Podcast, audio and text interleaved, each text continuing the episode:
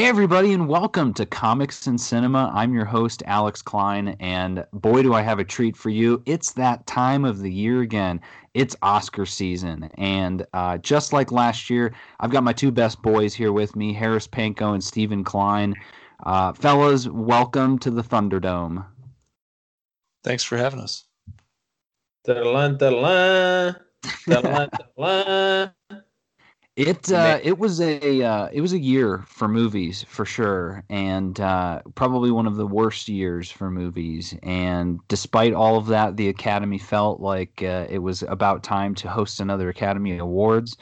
And so today we are going to be talking about our ballots for the Academy Awards. So the way that this is going to work, uh, for those of you listening, we are going to go through each of the sections of the Academy Awards ballot. We're going to talk about the movies that are in there and talk about why we think whatever one we pick is going to win.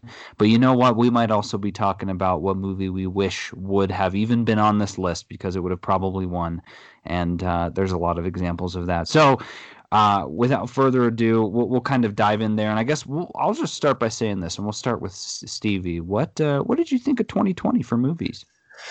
Boy, 2020 for movies. Uh, not a whole lot to speak of. Obviously, the I, f- I feel like we talked about this on other podcasts, but uh, you know that was our year-end review.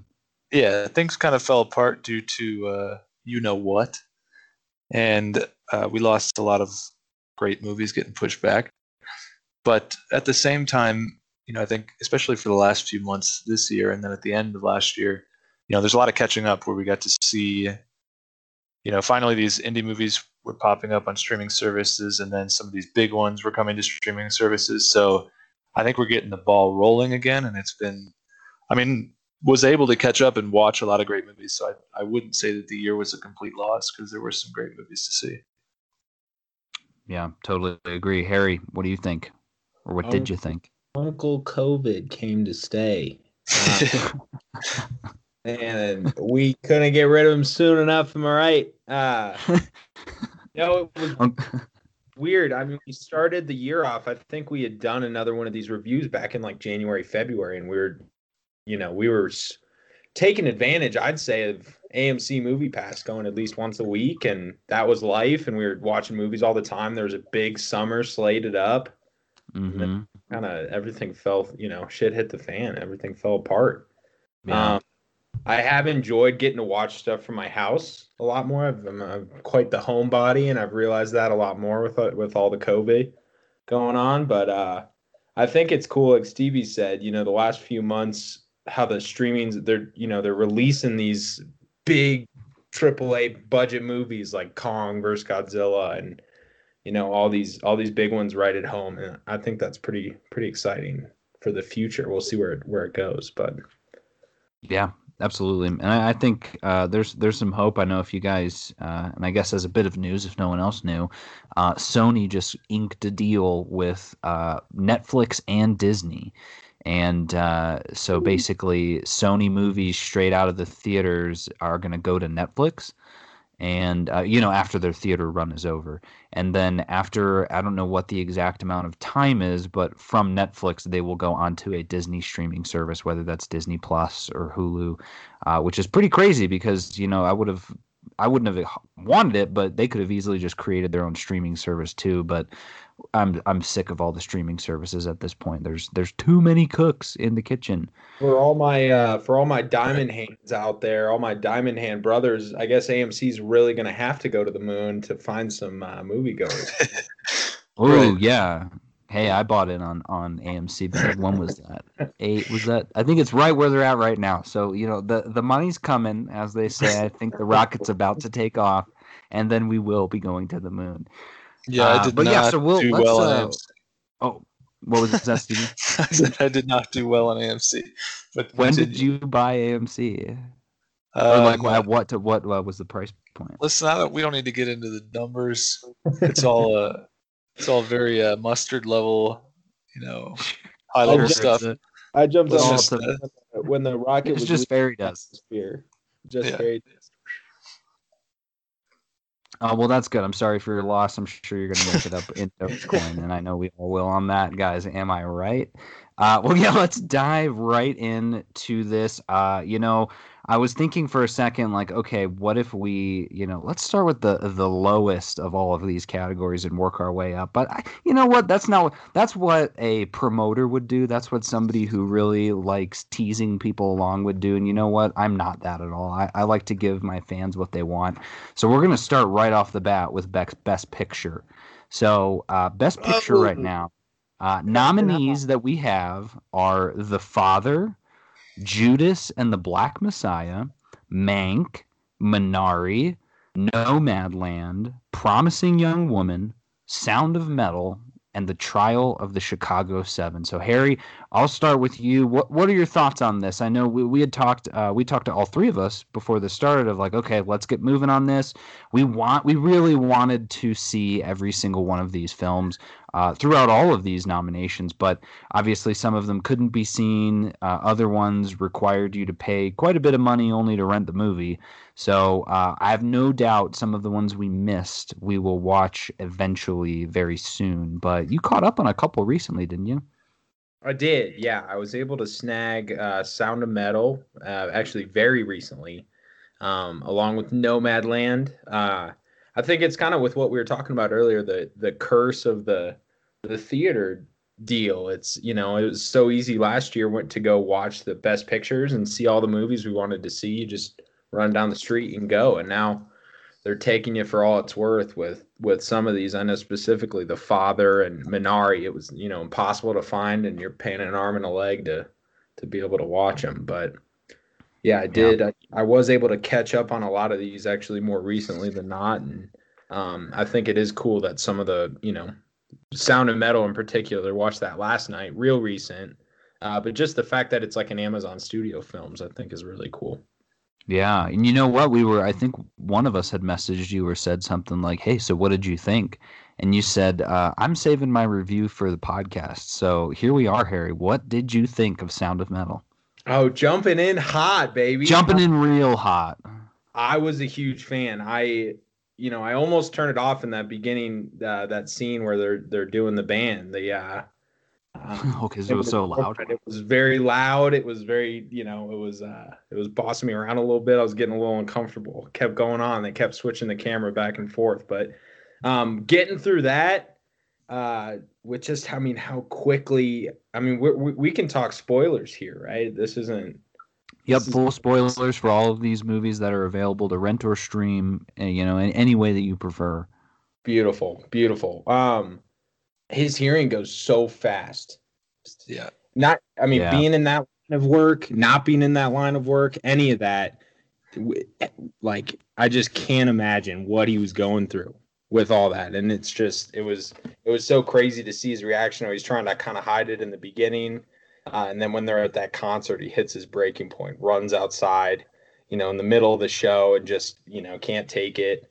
But I mean, it did follow to me a, a pretty standard movie formula of you know the going to the going to the uh, the house for the deaf, and you know he doesn't want to be there. All right, we'll get out of here. We're good. I'm out of here. I'm done. Um, ends up sticking around. You know, his girlfriend brings him back, and he's you know sitting there. Everyone's around him doing all the signs, and you can tell he's uncomfortable. Doesn't know what he's doing. He's not getting engaged, and then they do that fast forward, and he's you know he's loving it he's with all the kids with with all the groups making friends it was great um but just a powerful movie on i think expectations of things i mean on it when he uh when he hold on i have my siri going um when he when he finally gets the surgery at the end right he has the falling out with uh i think his name's joe the head of the the head of the house who you know tells him listen we don't look at deafness here as a downside. We don't look at it as something to fix. You got to go. And you know, you can tell he's he he doesn't want to he doesn't want to leave. He's built those relationships. He, part of him wants to stay, but he leaves. He does the surgery, and then that scene where she's she's turns it on and she's talking to him. It's so distorted, and you can just see his face like he's he's oh that was powerful. Just because the yeah, expectation yeah. right? It was oh everything's going to go back to normal. I'm going to get my hearing back. We're going to start touring again. I'll get with my girlfriend rebuy the rv and just ah crazy. And then it i'm in the end where you know he finally decides with uh, with Lou that it's not going to work. I you know music isn't the same. You you obviously have moved on. I've moved on, and he's sitting there on the park bench, and you're hearing that distorted church bell just ga ga ga, and then he just turns them off. Just sit in the silence. I thought it was cool. Great movie. Big fan. Yeah, you summed it up really well, Stevie. Would you? Uh, I know we kind of talked about it in that that year end review, but um, I would totally say Harry was spot on with that uh, 10 second summary, if you will. Yeah, uh, I uh, I love that movie. That's one of my favorites of the year. Um, I'm not exactly sure if that would be my number one pick. I guess we'll get there when we talk best picture, but yeah, I loved it. Okay. Yeah, and I did. I did as well. And Harry, you, the things that you said, I, I, totally agree with. Like it, and and I loved that. Uh, just specifically their focus on sound of you know it being so just terrible in a word of you know when you're watching the concert and you're just like god this is just like no wonder his hearing is going out sort of thing right and uh, and then same with the end like it felt so as it was so heartbreaking to see him have you know get kicked out but you know it's like he just wants to kind of go back to the way things were but at the same time when you're seeing him realize that you can't go back to the way things were and you got to move forward uh, that ending make it makes the ending so great when he just takes the ear the earpiece out. Um, so yeah no and i, I think the same thing. I, I, definitely not my pick but i'm glad i'm glad that it got nominated for so many things on here just because i was really surprised that it didn't get nominated for anything on uh, the golden globes. Oh i didn't realize that it got snubbed that's crazy. Yeah, I don't think it got a single nomination. That is weird. Yeah, mm-hmm. must be some politics behind the scenes we're not aware of. Yeah, yeah, it's this completely the, metal. Uh, it's the first movie I've seen Riz Ahmed in since I think wasn't he the villain in Venom? Yeah, that's he right. Huh? He was also in Nightcrawler. He played the sidekick to Jake Gyllenhaal. Mm-hmm. Ah, he did. He did. And then he was in that sh- that series on HBO, The Night of, was like his big breakout. Yeah, he's uh, he has he's a very a promising career ahead of him. I mean, I'm sure, it sounds like he's doing great already, but you know, the I think I think he should I think he should play James Bond. I think he'd be a good James Bond. Ooh, he would be a really good James Bond. Oh, looking down the barrel of a gun. You think he'd be deaf? No. he figures it out by the end of the movie. Uh, so yeah, so that's ooh, or he could be both. Yeah, that'd be interesting. He you could have one of you know a two face brother is actually the villain. Yes. Yeah. All he's just missing a pinky. Right. So that's how you can tell them apart. Uh, so from uh, from Sound of Metal, uh, the next one, and I'm just going to go down the list at this point. So Trial of the Chicago Seven was nominated for Best Picture as well. Nominated for quite a few awards on here too, um, which I, I honestly I thought well deserved. I was surprised as we get to it that uh, or I guess it did. It got it got uh, best original screenplay. Um, maybe I'm thinking of the Golden Globes, but uh, I thought Trial of Chicago Seven was awesome. That was one of those ones where it had been sitting on my Netflix queue for a while, and uh, you know I never just never got time to do it. And so when we finally sat down and watched it, and we were both like, "Whoa, this is uh, this is actually really good." Like it, I, I forgot how much I love Aaron Sorkin screenplays because the dialogue is just so fast and it's all it's always on fire.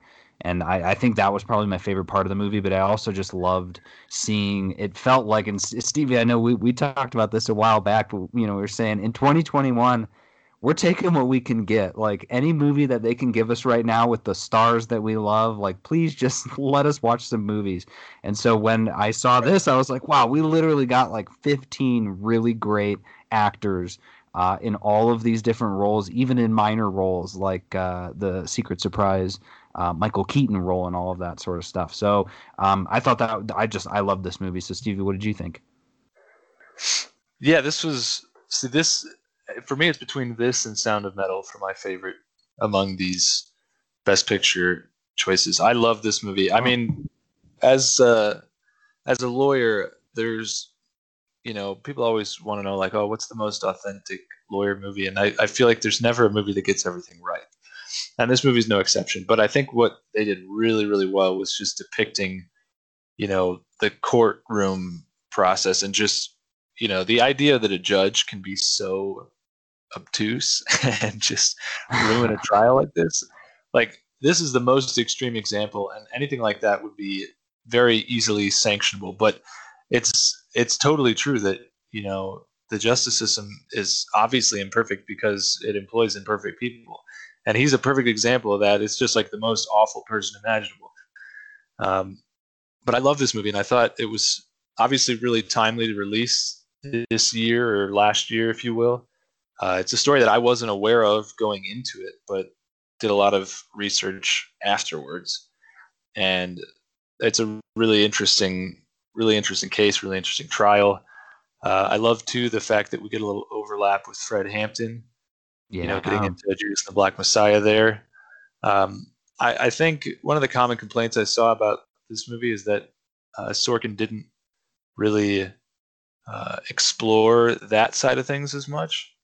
But you know, Fred Hampton was really, or no, it was not. It was Bobby Seale that was looped into the trial.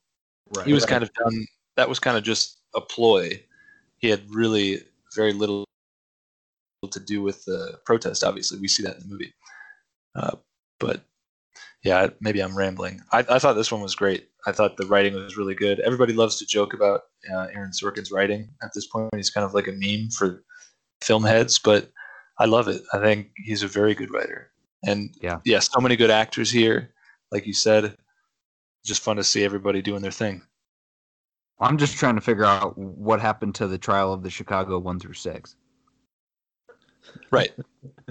Well, so Any maybe Harry, Harry, you there? It's gonna, do, it's gonna be like a prequel series that's coming next on Netflix. uh, I, I don't know if I've heard that joke before. If I did, I'm sorry. That's a pretty bad one. Uh, Harry, did you? What did you think of the trial?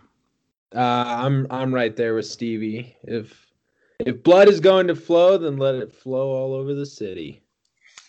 I think very the whole world is watching. The whole world is watching. And then the ending. I mean, re- using the closing remarks to read the name of all the soldiers killed, just yeah, powerful. Oh, yeah, powerful. I think a lot of. I mean, the big the big draw, obviously Sorkin, and then obviously just the acting brass that they had. Um, to your earlier point, just with how quick everything moves in his movies. I mean, Sacha Baron Cohen never stopped.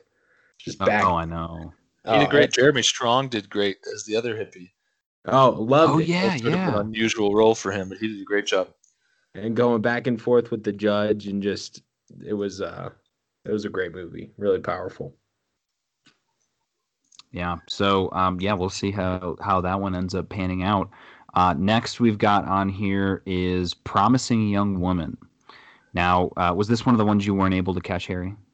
Yeah, I'm out on this one. Yeah. The, uh, so what, what I'll do is I'll just give kind of a brief description of this movie. Uh, it actually was really good. Really enjoyed watching it.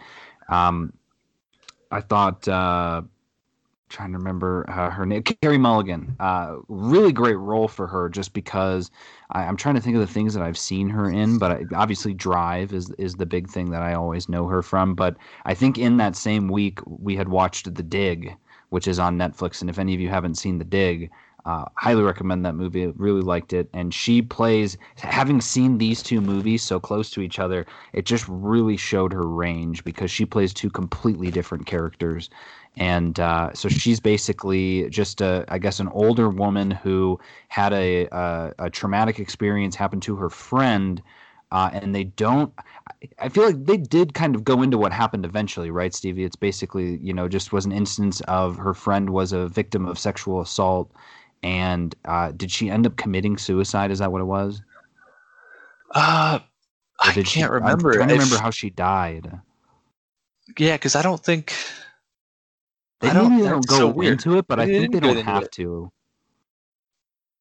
What? That's so strange. I feel like uh, I feel like I need to rewatch it again to double check. I know, I know. I, know. I, I, but I think that's what I don't know. I feel like either way, she's out is, of the picture, right? She's not in the movie.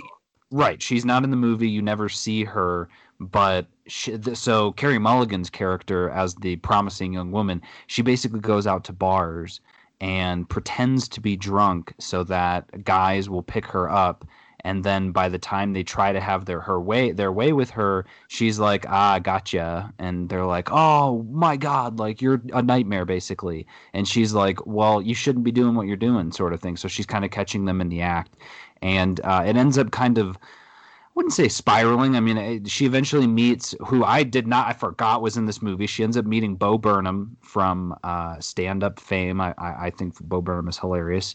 And uh, you know he he plays same thing. I, at least from the way I remember him, it's he seemed like he got really tall, Stevie. but, uh, he was always tall. Okay, because he, he just is guy. towering over everybody in the movie, and uh, and I you may know her name. I, I it's not coming to me, but who is her friend at the coffee shop that runs the coffee shop? Oh, uh, Laverne Cox, right? There you go, Laverne Cox. Yes, thank you. So she's in it as well. Uh, just a great cast, great story, and honestly, and I, I, won't even talk about it here since you didn't see it, but shocking ending. Uh, I don't think either of us were anticipating the ending of the film, uh, and it's in a way the perfect ending for the movie. But at the same time, you're like, oh man, like no, like no, that's not what I wanted. So um, I thought it was really great, though. Stevie, what did you think? Yeah, I really liked this one too. Um, I loved. It, it, was obviously a really colorful movie, not just in yeah. terms of visually, but and I mean the characters, the dialogue, everything about it was. It felt super fresh. Like I haven't really seen movies like this. You know, obviously mm-hmm. this angle is kind of a new one to explore. I uh, I could not stand all the guys that she was with that were trying to take advantage of yes. her. She was drunk, and I was like, man, would it really be that bad? But immediately I'm like, you know what? Yeah, it would be that bad. Like they really hit the nail on the head with just how sleazy people can be. Yep. And uh, yeah, Carey Mulligan's great in this. I, there were some really cool uh, musical choices, Alex. You, you might remember this. They uh, one of the songs featured in here was the uh, it was like a lullaby tune from Night of the Hunter, and I think there was another Night of the Hunter oh, reference. Yeah. Uh-huh. I haven't uh, I haven't taken the time necessary to you know think about that connection, but I loved hearing that tune in there. I love the reference because that's obviously we yeah, all love. There was movie. the tune, Stevie, and then there was a there was a bit. I don't remember what was going on, but remember they were like showing a clip from the movie. Right on somebody's yeah. TV or something. And yeah, you're you're spot on. The I the soundtrack was phenomenal. I mean the the uh, the opening song was that Charli XCX song. That's uh, I was busy thinking about boys. And uh, oh, yeah, yeah. Lisa and I love that song. We were always singing that song, and so when that came on, it was like, no way! Like I would not have expected that in a movie or whatever so quickly. So yeah, uh, and I think a lot of that, honestly, and uh, it goes to Emerald Fennell for uh, kind of because she she directed it. I believe she wrote it as well, and uh, you can just tell. Again, I don't know much about her, and I don't think I've ever seen anything that she's done. But it, it's one of those instances where you instantly can see that this is her movie. That like right. this is this is an Emerald Fennell movie, and so now you know whenever we see what her next movie is going to be, it's kind of going to be like that movie, and I I like that a lot because you're right. It felt so fresh. Yeah, it's really stylish. Yeah. So yeah, Harry, that's a little more reason. I'm sure. I'm trying to think. I, I, it's focus features. I don't know what that's under, but I, you know, give it a month or two. I'm sure it'll be on a streaming service. Oh, it's hundred percent. I think of of the movies I didn't see, this was the one I wanted to see the most. So, mm-hmm. yeah, yeah. I was almost, so I was. We were contemplating seeing it in theaters until what it was on sale or something, because I was really excited for this one. Mm-hmm. Yep. Uh, so next on here we've got Nomadland, uh, Chloe Zhao's uh, new movie, uh, and this is one I know all three of us have seen because we definitely talked about it quite a bit. Um, I, I, I already had a whole review on uh, I don't remember exactly what episode number it was, but I highly praised this movie and I still stand by that. I thought it was a great film. Uh, Chloe Zhao, I, I, like this film more for Chloe Zhao than I do for the actual film, but the content of the film as well is a really interesting topic. And I will always watch any movie that Frances McDormand's in. So that was, uh, you know, a treat on top of itself. But it's like, it was weird. It, it almost to me proved that Chloe kind of has her own documentary style too, where she's incorporate she incorporates a lot of uh, real life people in the movie and it really shows that sort of uh, authenticity in a way because you know th- and there's there's people in this one there's people in the rider where they're, they're not good actors but you're still invested in them because you know they're being real and they're literally being real. So um, I, I, just i thought this was a really great movie. Stevie? Yeah uh, obviously chloe zhao i loved the rider. That was one of my favorite movies of that year. I don't think you liked it as much as i did but yeah i wasn't as um, big of a fan but it, i did yeah. it was good she's uh she's very influenced by Terrence Malick. I think it shows in her work, and I think she's oh, been yeah. pretty open about that too. And uh, you know, you could feel it in the rider with all the nature shots, and you definitely get the sense of it here too. Uh, the difference, I think, is that she strikes me as more empathetic, right? Because she's using real people, whereas if this were made by Terrence Malick, it would the focus would be more heavily on Frances McDormand's character and everyone else would just kind of be background noise. Right. But I think the cool thing here is, you know, you're getting time and attention paid to real stories of people living this kind of lifestyle, which is a really cool touch for her. Um, my kind of weird complaint here is that I feel like Frances McDormand was a little out of place. Obviously, she did a great job, and it's not at all her fault. I think I'm just you know thinking in comparison to the rider where you had uh, Brady Jandreau or however you say his name, who was just he was the main character, but he was literally just a guy living that lifestyle. So it felt super authentic. And here having you know pretty famous actress play that role, it, I felt a little bit of a disconnect, but I don't think anybody else would watching this unless they had seen the rider. Um, but aside from that, I yeah I loved this movie. It was uh, really cool to watch. I love any kind of movie that explores some aspect of culture that nobody's aware of is always mm-hmm. fun to watch. Yeah, and I'm sure a lot of people were uh, trying to check this movie out too because uh, she's directing The Eternals, which comes out later this year or at the end of the year. So a lot of maybe more mainstream people would have seen this movie, especially because it kind of went straight to Hulu. And so, you know, as long as you had a Hulu subscription, you could watch this movie. Harry, did you think the same way? Yeah, I was a really big fan. I think uh, one of the things I may disagree a little bit with Steve's, I thought, um, and you didn't really say it that she was bad, but I loved Frances in this movie, and I thought it's it would it's a it's a really difficult role to fill right? Like, I mean, yeah, she could have done. She could have picked someone that was was like a no name or or some some other actress, but I can't really imagine picking anyone that would have done a better job. Um, right. I agree with that completely. I because again, um, as far as picking an actress to do this, I think Frances McDormand was the perfect choice. I right. just, you know, I was spoiled by the previous movie because that guy wasn't even an actor, and it felt right. more real with a non-actor. But uh, yeah, I have. I'm not complaining about her performance in any way. Yeah, I thought it was just it was really cool to see just her kind of struggle through the movie with, you know, kind of coming to terms with it, but then, you know, she was she would get defensive and get, you know, start to enjoy everything about it when she's with her sister and all that. Uh, I did read a review that I thought was really interesting where it talked about one of the other stars of the movie was just like the American West, which I thought was interesting. Um, yeah. This would have been a, a pretty cool movie to see in theaters to have on the big screen with just like some of those desolate shots of, you know, just her in some of these camps and parks and driving around. And every time she's on the road, I thought, um, you know, it was it was it was pretty powerful to that extent. So I I definitely love one day to go back and see if I can catch this on the big film, big screen. But love Fern. Um, and to Stevie's point, just like a to you know, going into the movie, knew it was about a lady living out of van, if that was about it. But you know, this is obviously a huge part of our society and um or maybe not so huge of a part, but definitely part of our society. And it's just interesting to kind of see some of those stories play out.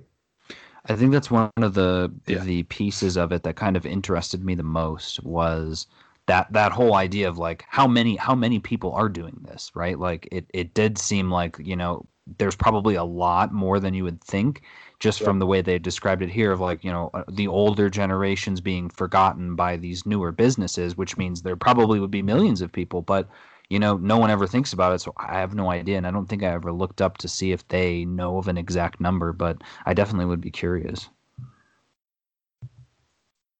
Uh, so so next, oh, go ahead. I mean, what do you think about it?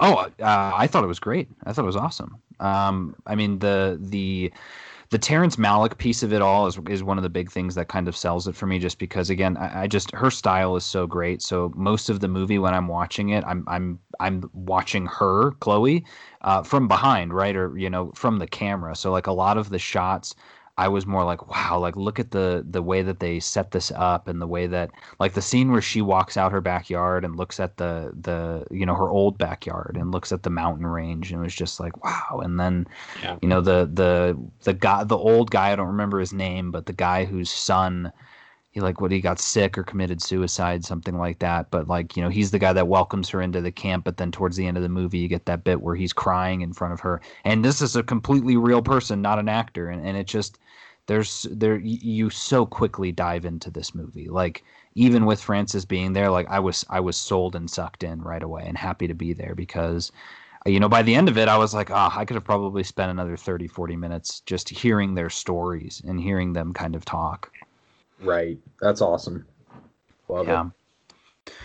Uh, so next up on the list of Best Picture nominees is Mank. Uh, Mank. This is oh uh, well, I mean, it's Mank. What what do you guys guys? You know, uh, you know, and we talked about this. I, I was talking about this with Stevie the other day. Every it sounds like a uh, something an old person would just sit down and sit there, say, "Come on, hop on my lap. I got to tell you a story." every year Hollywood puts out a movie all about themselves. And also, the old person year, in this case is uh, Fincher's father. Oh, that's right. That's so right. He did it Jack because it's his father. Yeah, Jack. I think Guys, his name's Jack. I, I could be wrong, but it's his dad wrote. I think you might be right. And May, so then this is all and and for any of you uh cine heads out there, Mank is short for Mankiewicz, which is short for the guy who wrote the screenplay for uh the the greatest movie of all time, Citizen Kane. Allegedly. Uh, Oh, well, yes, uh, yeah. Well, it's the bit. I'm living for the bit, and even better than that is his uh, Mankiewicz's nephew is our good buddy Ben Mankiewicz of TCM's uh, t- classics on the the big screen. You know, every month they put they would put out a TCM classic movie in the theaters. We'd always get to see our good buddy Ben, and uh, I didn't realize that, but I think he said it's either his his uh, it was like his uncle or his great uncle, something like that. But that's all this movie is. Is it's a movie about how the screenplay of uh, uh Citizen Kane got wrote, written. Um, the next movie on our list is no, I'm kidding. This uh I um okay, so I, I, think we should probably look. We, we don't even really need to review this one, and I, and I'll say it this way. Here's what we're gonna do. We're gonna review this as a story of how we watched this movie. So for me and the two of you, I know we pulled up Netflix and we said, "Are we really sure we want to do this?" And I was, you know, yes, this movie's gonna get nominated. We have to watch it uh, press play and i mean we should have known already but yes the whole film is in black and white we you know we know that uh, what did we get? 20 30 minutes into the movie and one uh, both, uh, one or both of you were like actually look at the time i gotta go. And i think you both backed out. I finished it but uh, it was under great duress. And by the end of it i there may have been some skip aheads. I gotta tell you guys i just look, I love a good Hollywood movie when it comes. I loved La La Land. I thought that was great. But guess what the difference is between La La Land and, and Mank? One, La La Land has some music in it, some dancing, kind of nice. There's a little bit of dancing in this. Uh, but the difference is La La Land's in color, and it's also in like very vibrant color. Uh, whereas this again is True. is uh, black and white, and also about somebody that I I look when you watch La La Land, and when I watched it in the theaters, I know Stevie, we were we were searching for tickets because the theaters were even sold out. And when I when that movie played, I just thought like, God, I wish I was in Hollywood. Like this, this is the life, and that's kind of what uh, um, what's his name, Stevie, director uh, of La Damien Chazelle. Damien Chazelle. Uh, like hats off to him for doing that. When I watched Mank, I was like, I, thought, I, don't God, know I wish I was with Hollywood. Like, no, thank you. Uh, this is insane. So yeah, that's that, those are my. I'll, I'll, just say those as my thoughts for the movie. What about you guys? Harry, we'll start um, with you. Yeah, go ahead. Oh man, I love David Fincher. I can't tell you how much I love David Fincher. But mm. good God, this wasn't a David Fincher movie. This was not. There's not. I still don't buy it. I think he it's was a Jack Fincher movie. Jack Fincher held a gun to David's head and said, "You're gonna tell my story. You're gonna tell my story." And I, I mean, nothing to do with the black and white. We've seen plenty of incredible black and white movies. Yeah. Citizen Kane, Rosebud, Malcolm uh, and Marie, just Malcolm from this year. That was really good. Uh, uh, the one by uh, in, not Inarritu, but uh, Alfonso Cuarón. Um, that was also on Netflix. The Oh, Roma. Roma. Yes, Roma. Uh-huh. Um yeah, I don't know. Snooze fest. I can't I can't even begin to be bothered to watch to even try to watch this movie again. I'm never going to watch it. I I know I'll never recommend it to anyone. I feel bad that we're wasting precious podcast time on this movie. Um yeah. astonished that it's been nominated. I mean, I get the Hollywood thing. I mean, we do, we do have the greats like I I mean, La La Land's a great movie. Um, the one last year with uh, our boys Leo and Brad, uh, Once Upon oh, a Time. right, there you go. Great movie. This was not a good movie. This was a bad movie. This was a shit movie. I don't want to talk about it anymore. I'm done. Yeah. Stevie, what was the what was the phrase we were? Was it? Uh, Here's what I'm going to say. Yeah, I'll, I'll I'll give you that. First, I want to give a few thoughts, and I'll give you my headline review. So the few thoughts that I want to add.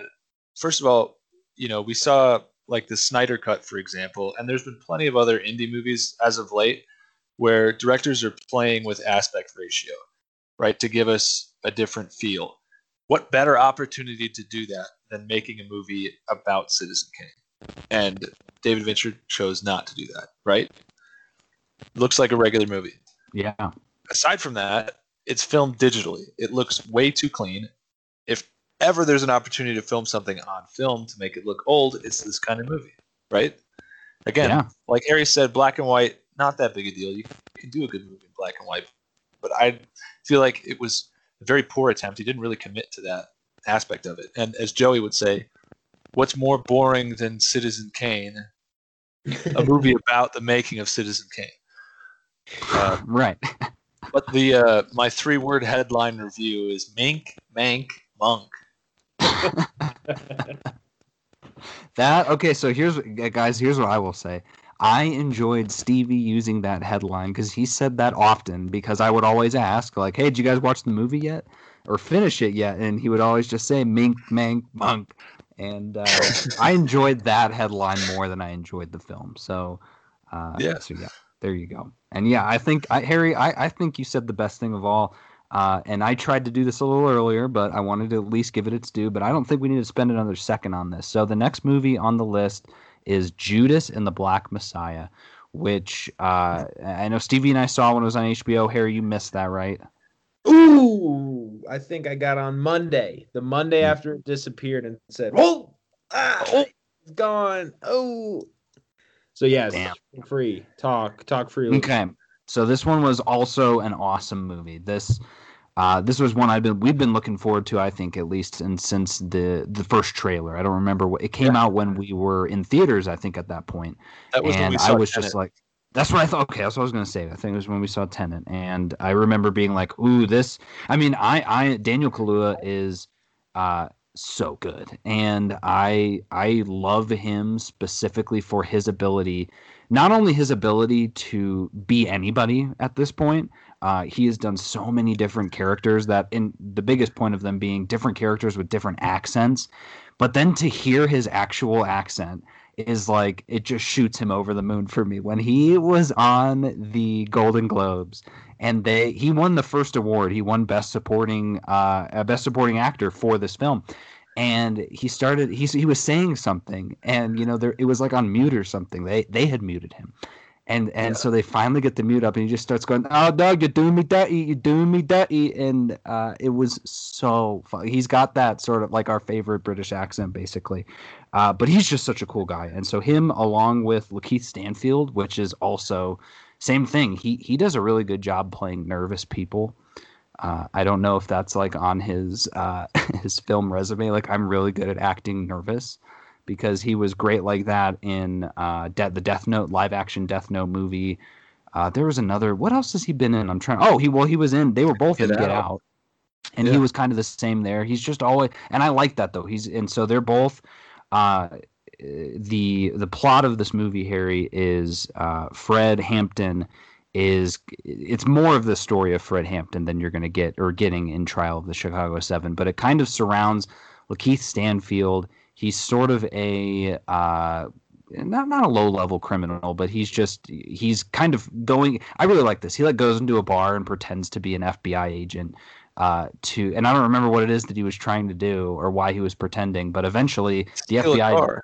Oh, okay. Well, yeah, there we go. So he's trying to steal a car, but then the FBI catches him or the CIA, and they actually recruit him. And so they're like, "Hey, we want you to get in on the inside of Fred Hampton because he's organizing stuff." And so this movie actually takes place. And correct me if I'm wrong, Stevie. It's like kind of right around the same time as the trial of the Chicago Seven. It might be like a little bit before, and obviously it spans more time than that piece. But don't they touch on that as well in the movie?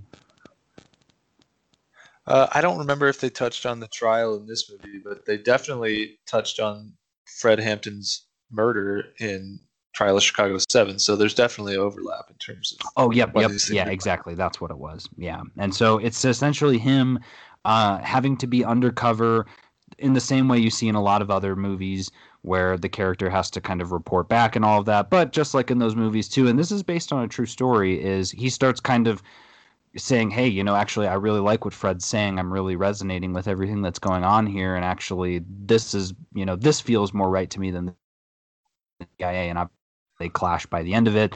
There's some very sad uh, endings, I would say, but uh, just a incredible movie. And I thought that the music in this movie was really good too. So, Stevie, what do you think of this one? Yeah, yeah. Thanks for reminding me about the score because the score was Yeah. really good. That was a standout thing for me. Obviously, repeating what you were saying, Daniel Kaluuya is one of the most versatile actors right now. I feel like he can do anything. He can play really scary. He can play all kinds of things. Mm-hmm. and uh, Lakeith Stanfield's great as well. Uh, yeah, this is a story that regrettably I didn't know much about this one either, but I uh, I'm all for these movies where we learn more and more about uh, the government being corrupt, and you know, just finding out things that a lot of us probably didn't know before. Yeah. So that's always a treat. And yeah, I uh, I can't really think of anything I didn't like about this movie. Uh, it's Yeah. just it's a great sort of historical thriller of great acting by everyone involved, and yeah, that score is probably the biggest takeaway for me. I really love that. Mm-hmm. So yeah, no, Harry. Uh, next chance, whenever that comes back on, because I would imagine, especially if HBO is streaming those movies, they're going to come back. And I think the way that they had said it was, it may be like a three month sort of thing, kind of like a movie theater. So in a couple of months, that that's probably going to be back on HBO. So that'll be ready for you. Waiting.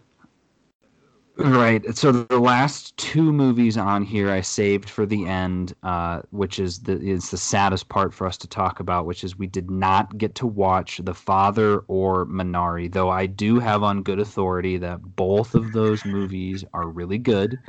Uh, some some surprising on The Father uh, of saying that that movie Right. is actually incredible, which uh, I I want to believe it, and it's gonna it's going to be a believe it when I see it sort of thing because uh, it it seems like a heartstring kind of movie where it's just the story of of all of someone who has Alzheimer's, and uh, I'm fine with that. I it just that's a to me is kind of a basic storyline. I feel like we've seen that before, but if the performances are strong and it sounds like they are.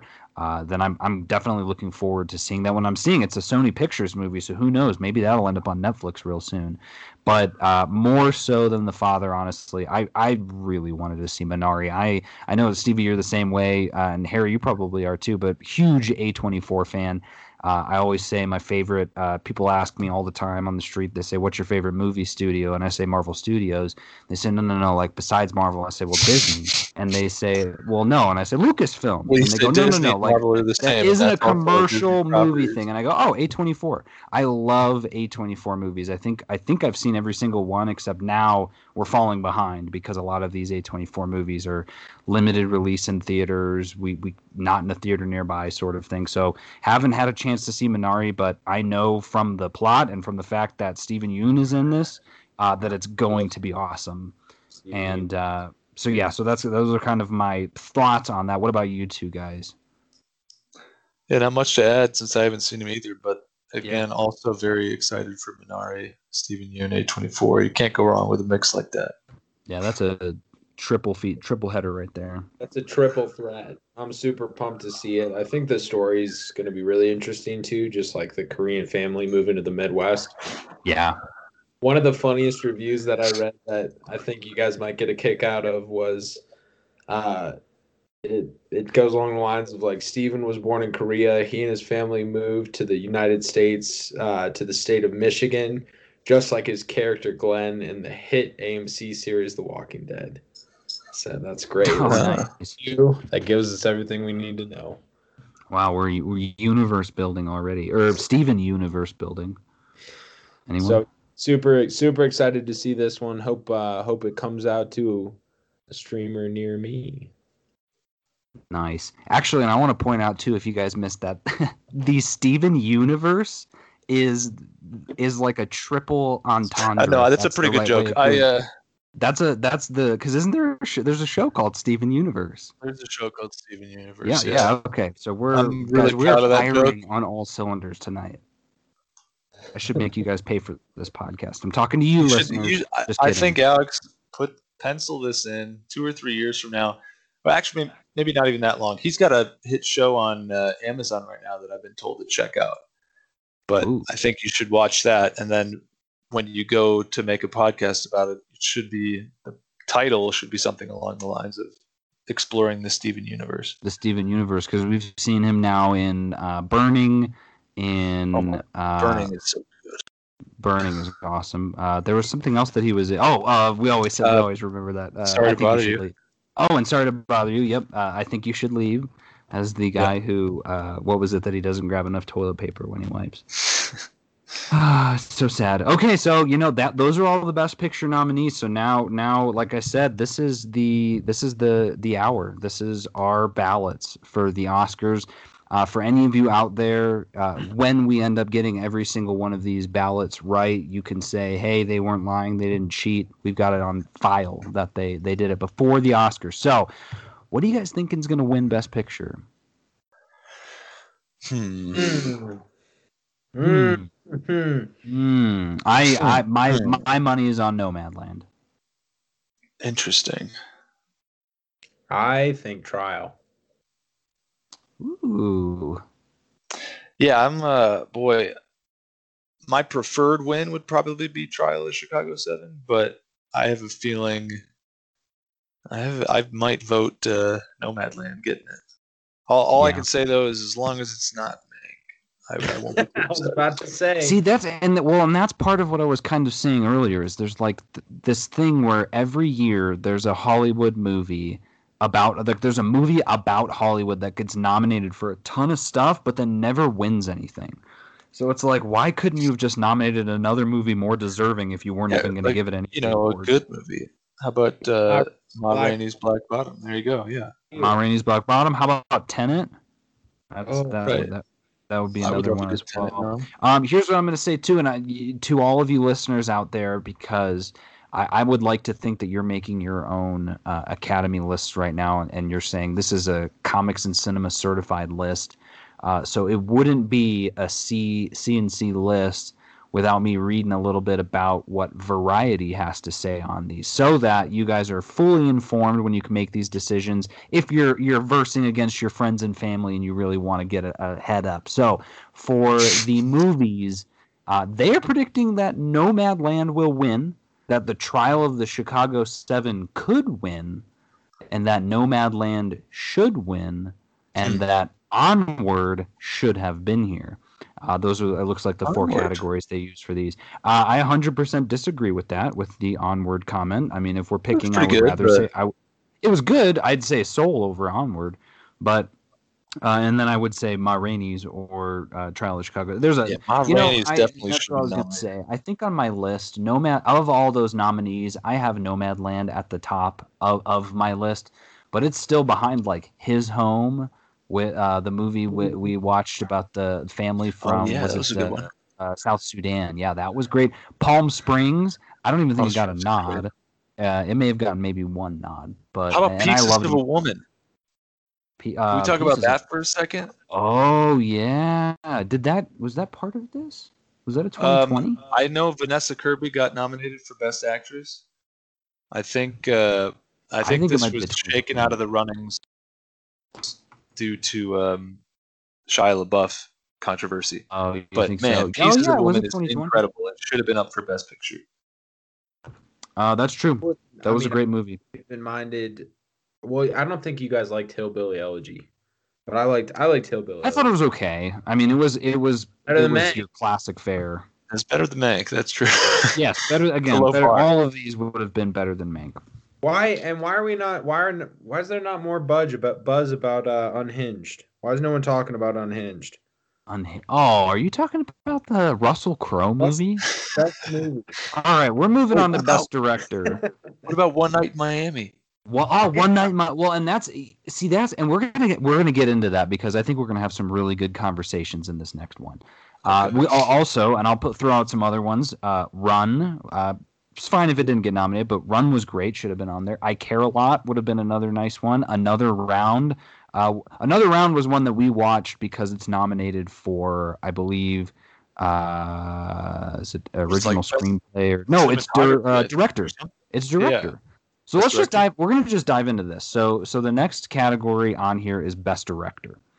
So we've got in our best director category, we've got Thomas Vinterberg for another round, uh, which is a uh, was it Scandinavian, Danish, I think it's Danish. Danish movie. Uh, he's the same director. He directed The Hunt. If you guys haven't seen it, another Mads Mikkelsen feature. Uh, Mank by David Fincher, uh, or sorry, Uh. David Fincher, who accidentally, well, not accidentally, he definitely did it on purpose. He made Mank. Um, he created a monster, uh, a Mankster. Okay, uh, the Mankster. Uh, okay, we've got Lee. Isaac Chung for Minari, and we've got Chloe Zhao for Nomadland, and we've got Emerald Fennell for Promising Young Woman. And I believe I apologize. I believe it's Chloe. It's Chloe Zhao, like a little bit of a so Chloe Zhao and then Emerald Fennell for Pro- Promising Young Woman. So um, for this list, uh, I have seen all of these movies. Oh, I haven't seen Minari. You haven't seen Minari. um uh, okay but so that's getting back to our conversation i thought another round was a really good movie as well um i love those those uh, danish movies because they i don't know if it's the writing or what but i just feel like the characters are a little more lived in or real like i mean the whole plot of another round i was like i don't know if you would ever see a movie like that kind of get made in america without it being a comedy and they True, purposely so harry this it will, yeah, and so Yeah, it, I would call it more of a dramatic comedy. What was that, Harry? I said, let's give a quick synopsis for our viewers. Yeah. So, so another round, which is available to watch on Hulu, uh, is about Ma- and Mads Mikkelsen's the main character. He's a teacher at a school, uh, and he's basically just he in his he the kids in his class don't really listen to him. He's not very motivated to teach. His home life is eh, like eh, he's basically coasting along in life. And he talks with some of his friends at I think it's a funeral or but they're all eating and one of his friends, all of them who whom are teachers at the school, uh, talks about this uh, experiment or this theory of uh, that the human body is def- is alcohol deficient that the study essentially was positing that the human body should be at around was it a it's like a 0.1 or something or maybe a little No, less it may have been 0.05.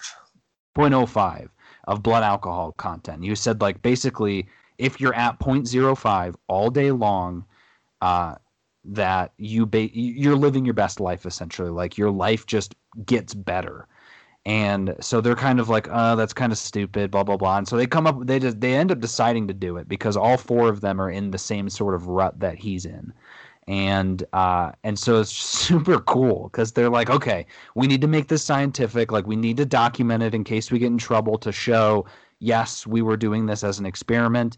And they're like, okay, so what are the rules? Okay, so you you uh, essentially they talk about Ernest Hemingway, and er- Ernest Hemingway said that every morning when he woke up, he would start drinking, and then he would start writing, and then he stopped drinking at the end of the day and let the night kind of clear his head in a sense. And so they're like, okay, so they are drinking during the day and then once they're done at night they don't drink anymore and they do the same thing every day and uh, eventually as you can imagine it, it gets into well what about 0.08% or what about 0.1% and the whole story kind of following mads mikkelsen's character that his life actually does get better.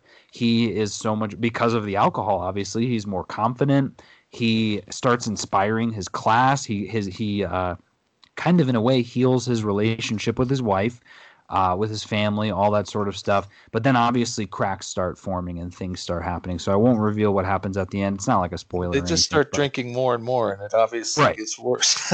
and so yeah. and Mads is you're you're kind of watching the story through his eyes, where he's saying, "Yeah, I can handle more," and we're we're freaking out, going like, "Dude, man, you're freaking pushing it." Uh, but then you start seeing the other people that he's with really going overboard, and you're like, "Okay, Mads isn't as bad, but." It's it's a really good kind of conversation around that whole you know there's i'm i'm it's not a secret that i'm sure there's a lot of people out there that drink on the job or, or whatnot but like what if it does make you a better person? What if you are a better cheat teacher or in one of the p- people is a coach one of them is a, a music teacher and they, they go through all of them are their classes are instantly improved. Like they, they connect with the students more, all this sort of stuff. So just a really interesting sort of, like I said, I don't think you would have seen a movie like this tackle that sort of subject the way that it is in this movie without it being more of a. Uh, if this movie had been made in America, it would have been Stevie. You had been what? Seth Rogen, Thomas Middleditch. Yeah, uh, this this sounds uh, like a Seth Rogen movie. Seth yeah, Rogen exactly. Like it would have immediately been panned as like a joke, whereas this one, it actually seems like they're they're presenting this as like well, think about this a little bit. Like this is really it's kind of cool. So yeah. I, I, thought it was great. I liked it a lot, Stevie. Yeah, I agree. Uh, it was a very fresh premise, yes. and yeah, like you said, it could have been a joke very easily, but they approached it from a adult perspective. That at the same time, you know, there's sort of a reverence for youth. I think in the movie because you yes. know, obviously they're teachers and all the teenagers there. I think the drinking age is different and everything is different in Denmark, but um, that's kind of what these guys are chasing is that sort of youthfulness of their students, but at the same time, just you know, finding it themselves with a little bit of alcohol. Which, I mean, who knows? I'm not condoning anybody go out and try to maintain a 0.05 blood alcohol level or something. But oh, come on! Um, as a movie, as a movie, it's really funny to watch, and yeah, it gets it's serious, but it's uh, kind of lighthearted in yeah. most of the movie. Gets a little yeah, dark, so. but it's a good ride.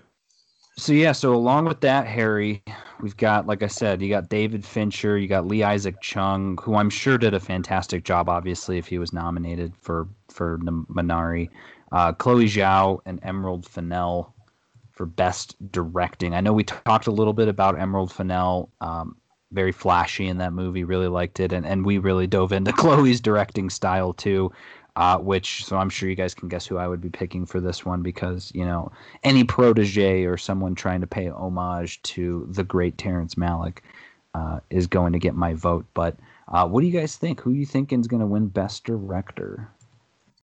I think Lee Isaac.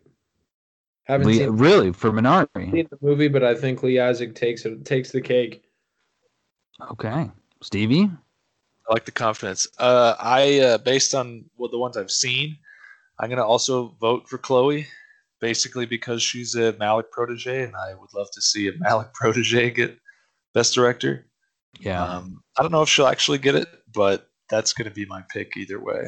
Uh, you know who I'd love to have seen in this category would have been uh, my boy Christopher Nolan for Tenet. Oh, honestly, on. yeah, I would have too. We'll get him next time, I guess. Maybe but you James- know, see, this is where this brings in the interesting bit though, because uh, where's Regina King? Right. And yeah, I would put that over obviously Mank, and I think a few others in this category. Hundred percent. Yep. And but but I will say too, and I, I apologize to those of you out there. I didn't do the research in terms of oh this is the first time this that and the other. But I do remember this is the first time that two women have been nominated for best director uh, in the same year. And uh, first time too, I think that uh, was it that for Chloe of of being um, Asian American first first as well. But then I guess Lee Isaac Chung too. But um, Variety is saying the following, and I'll give you the the, the little commentary, uh, which is winner of the Critics' Choice, Golden Globe, and DGA awards. Jia has been unstoppable. No matter what upsets could be creeping up in picture, she seems assured this prize, which is one of her four nominations. So they've got who will win as Chloe Zhao, uh, who could win as Thomas Vinterberg for another round, which is kind of surprising. Uh, but they also have Chloe Zhao as who should win. Uh, but then they have for who should have been here as Shaka King for Judas and the Black Messiah. Uh, I could which I that. would have been okay with as well. Again, knock in any of these in any of these categories. All you got to do is say, "Well, knock Man- Mank out. Get that out of here." Right. That's a free spot. It's a free spot. It's free land. It's a free free space, space. like bingo. Just get it out. Put anything Uh-huh. else there. Yeah. Uh, so next up, we've got. Oh, I gotta mark this. So yes, I will be doing Chloe Zhao. Uh, okay, best adapted screenplay is Well, what we're I diving mean, into what's- next. What's you know? I'm gonna ask a question here, and I might Yeah. I might upset some of the viewers. What's the obsession here with variety? Why are we taking their word for everything? Oh, a- I'm not. I'm not taking their word, and th- this is only because they have a really nice. When you click, all I typed in was 2021 Oscar picks, and this was the first article that was there. And when you click on it, they have a click for every single category. So, like I said, I, I I'm I'm only saying that in terms of people who maybe are a little more competitive, trying to win. Uh, I'm a big fan of picking who you want to win, but I'm also a big fan of winning. I'm a big fan of winning. I just love their category. I mean, who might win? Who could win? Yeah, I like that. They have so and they and I'm not even diving into the whole thing. When you click on each of those, they go into detail for each movie too, and then they do a little bit of commentary as well. So um, th- shout out to Variety. I mean, all these articles are free, so you can't beat that. Uh, okay, so for adapted screenplay, uh, that is a, a screenplay that has been adapted from something else, whether that's a book. You guys know the drill. Uh, we've got Borat, subsequent movie film. The Father. Very nice. Very nice. Ooh, twice as nice. My Uh, man. the, I love my daughter. Um, the the father, uh, Nomadland, One Night in Miami, and the White Tiger. Which uh, White Tiger, uh, we we haven't been able to watch yet. I believe that is on Netflix. Uh, I think that is a foreign film. Uh, I can't be sure, but I have seen all of the others except for the father. So I haven't seen the father or White Tiger, but I did. I did finally watch Borat. Um, and so I guess we can start there. I liked it. I thought it was fine. Um, but I guess for screenplay, I, I, I suppose, I suppose. I mean, the movie feels like it's a real movie, but clearly they wrote things for it. So I guess in that regard, it's really good. Did you see this one, Harry? Which one? Uh, Borat. Borat? I did. Yeah. Oh, yeah. What did you think of Borat? Very nice. Ooh, nice. I don't know. I mean, it's Borat. You know, there was some laughs. There was a lot of uncomfortableness. I'm oh, surprised yeah. on there is the best, is you know, nominated as one of the best adapted screenplays of the year. I think that's what's it adapted from? Adapted from what? Also, a cocktail napkin? Like, what's the? Uh, yeah. but, Yeah. uh, What's the? Uh, I know there's not a Borat novel. yeah, Is there a Borat see. book? Is there a Borat Bible? Did someone did someone write this down accidentally? Like, why is Borat? You're looking, Alex. I'll just add. I, I'm uh, looking yeah, at it right I'm here. a big So it Borat just says it's ba- it's because it's based on Borat Sagdiyev. Basically, I think it says by Sacha Baron Cohen. So it's po- maybe Borat? it's because it's based off the first movie or because it's based Oh off of a my screenplay he already give me a did. I mean, look, eh, Harry, would you rather him be in original screenplay? I would rather him not be in the Oscars, but I guess we're stuck with Mank and Borat this year. I don't know what's going on. Yeah, That'd be a fun like buddy cop movie. Mank, Mank, and Borat. Borat and Mank. Mank, Mank, Borat. Mank, Mank, Mank. Steve, what were you gonna say? I cut you off. Oh no, no worries. Uh, I was never a big fan of Borat the first time around. I like Sacha Baron Cohen. I just I feel like it's a joke that's funny for maybe the first ten minutes, and then it doesn't really hold it for me. But uh, I really liked in this movie the whole uh, tie-ins to the uh, COVID pandemic, and you guys saw it, right? I Oh yeah. I thought that was really creative. So if we're gonna give any credit for the writing, I'd give it on there because they kind of spun the world shutting down while they were filming into Borat's Patient Zero for the whole thing. Yeah, that was hilarious. I did not expect that. I was pretty surprised. I was like, "Oh wow." That was good. hmm Um. So yeah, and and and uh, um. Again, Father, I'm not as sure on Nomadland. Uh, I wouldn't be surprised if that one won because it's won in other times, but I guess there's a there's a sort of a, a coolness there. I don't know what the right word is, but like it doesn't ever feel like you're li- you're listening to a screenplay when you watch that movie. Like it seems like it's just casual conversation. So if it was written that way, that's awesome. But at the same time, I doubt that she wrote every line they said. Oh, of Yeah. course not. No, No. Right. right. but that's No why it's adapted. All right, let me guess uh, a variety. Who will win? Borat. Who should win? Borat. Who could win? Borat. Who may win? Meg. Mm, yes, yeah, that's a that's pretty good. Uh, close, but no cigar. Actually, uh, Variety says that the father will win, uh, but that Nomadland could and should win, uh, and then that I'm thinking of ending things should have been on here by Charlie. Ooh, that's a good pick. right. Yeah. Yeah, as far as Um, the screenplay goes. What do you think, Stevie? Thoughts on and I, well, Harry? I think Harry, you watched it with us, or maybe you watched it, but for One Night in Miami being on here, Is it on here? it is. Yeah, so Okay, it then is an that's my pick. Oscar-nominated movie. That's sorry, that's my pick for the category. Uh, is I- One Night in Miami. Yeah. Yeah, that's a. Yeah, this is a tough. I- See, I this is a toughie. This is one where I don't know. I, I, my heart would say One Night in Miami because that the conversations in that film were Oh, awesome. I, I were Yeah. so good. I bet I want one night in Miami. I bet Nomadland takes it though.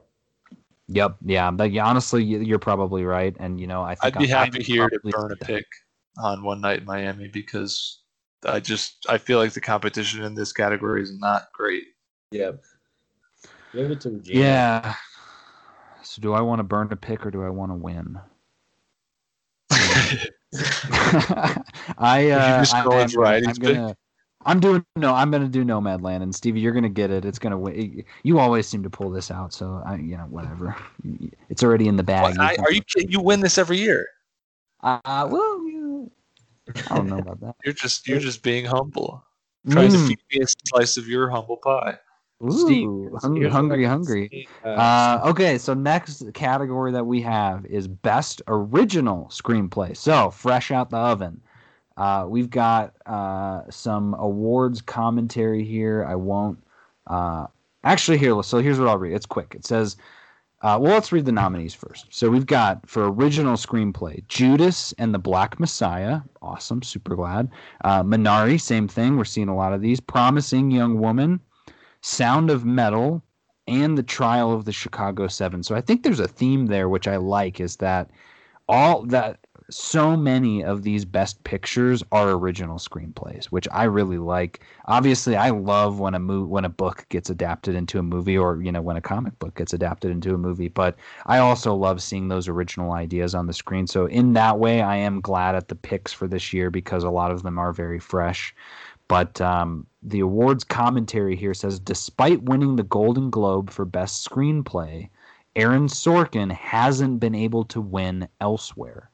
With BAFTA, Critics' Choice, and WGA in hand, so three other awards, Emerald Fennell is poised to become the second solo female winner of this category after Diablo Cody for Juno. So they've got Promising Young Woman as the will win, wow. Trial of the Chicago Seven as could win, Minari as should win, and the 40 year old version as should have been here. What do you think of that, Stevie? We'll start with you. Um, I don't know what that last movie you just mentioned was. I'm not gonna get into that. But yeah, no, far, I, am not familiar. Yeah, I think that, I think the last one's about uh, it's uh, Steve Carell. And That's it's like another. Carell, it's like a sequel. version of that. It's sort of like, like Steve Carell meets Borat meets Mank. Right. Mm-hmm. Um, no, I uh, for this category, I uh, I can understand giving giving it to uh, promising young women, and I wouldn't be upset at all. But personally, my pick is going to be uh, Trial of Chicago Seven. I'm a sucker for. Yeah, for and I'm the same way. The Sorkin sucker. The Sorkin sucker. I, I love, I love that heavy, that heavy, sharp dialogue. There's so many great zingers and jokes in here. And I, I, again, I know that it's the sort of thing that people love to make fun of because it's so predictably Aaron Sorkin every time he makes a movie. But look, I nobody else writes quite like him, and I think it's always enjoyable. Yeah, I mean it's it's at that Marvel level of quality where you know each time the movie comes oh, out, it's gonna be great, right, Stevie? Is that what did you what did you say? Very nice. Interesting. You you think Sorkin oh. has achieved Marvel level of quality? That's no, no. Cool. I'm talking. I'm not talking about the quality. I'm talking about the consistency. Oh wow! When a Marvel movie comes out, people say that's going to be good. When an Aaron Sorkin movie comes out, they say, "Ooh, there's going to be some talking." and it's always good. It's it's not always gonna, Not going to get into this on your show, Ooh, guys. I, that's probably going to be the rest of the show. Is going to be me baiting Stevie into talking about Marvel. Uh, Harry, what do you think about these screenplays? I think uh, I agree with your first comment. I think it's really cool to see that. I mean, I think every one of these was nominated for Best Picture, right? Yep, exactly. Yeah, I think that's awesome. I, it's uh, as much as I love the adapted screenplays, and like you said, getting to see some of our favorite books and stories come to life. I think it's awesome when you have directors that and producers and all you know the whole shebang that come out and come out with their own ideas. I think um man, I'm gonna side with Stevie on this one. I really want it to be Trial of Chicago Seven.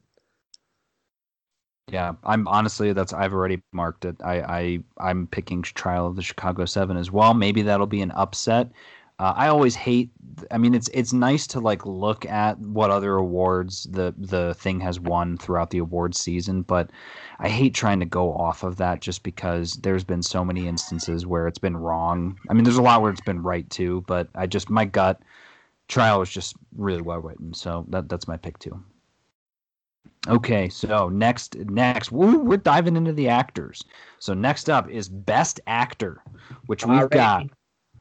Ooh, oh yeah, we've got Riz Ahmed uh, for Sound of Metal, Chadwick Bose, the late Chadwick Boseman, rest in peace, for Ma Rainey's Black Bottom, Anthony Hopkins for The Father, uh, Gary Oldman for Mank, uh, fitting last name. Uh, Steven Yeun for Minari, and uh, yeah, so I mean, I'm like I said, I am super happy that Steven Yeun is on here. Uh, I'm glad that we've got two very old white men on here too. Uh, one of them even calls himself an old man. So, uh, and Anthony Hopkins, Anthony Hopkins, who? just kidding. I'm in character. I'm in his character. So. oh, no. Ow! Oh my god. Uh, okay, so uh, we've got I yeah I think the same thing, and and that's what Variety is saying too. I mean, Chadwick Boseman is is going to get this for sure. Stevie, what do you think? Look, I'm not going to be the guy to bet against him. I that's certainly wouldn't yeah. bet against him. He, uh, it's it's it's tragic that he passed, but I mean, his performance was so good that even if he hadn't passed, he should have been nominated. And I don't know I mean, to me, I think Riz would be stiff competition, but mm-hmm. um, give it to Chadwick. Man, he's great. Yeah, totally agree. And that's what, yeah. So Variety says he will win. Uh, Variety also says he should win. Uh, but Variety also says that Anthony Hopkins could win. So, huh? Uh, but they've also got Delroy Lindo for Da 5 Bloods as who should have been on here. Did it, either of you watch that movie? Uh, no. People talk about that. I didn't see that movie though. Oh, okay. I yeah, I saw it. It was really good. Um, I would definitely recommend it. Okay, next up we've got Best Supporting Actor. So uh, this list we've got Sacha Baron Cohen. He's here for the tri- oh, but for the trial of the Chicago Seven, not for Borat.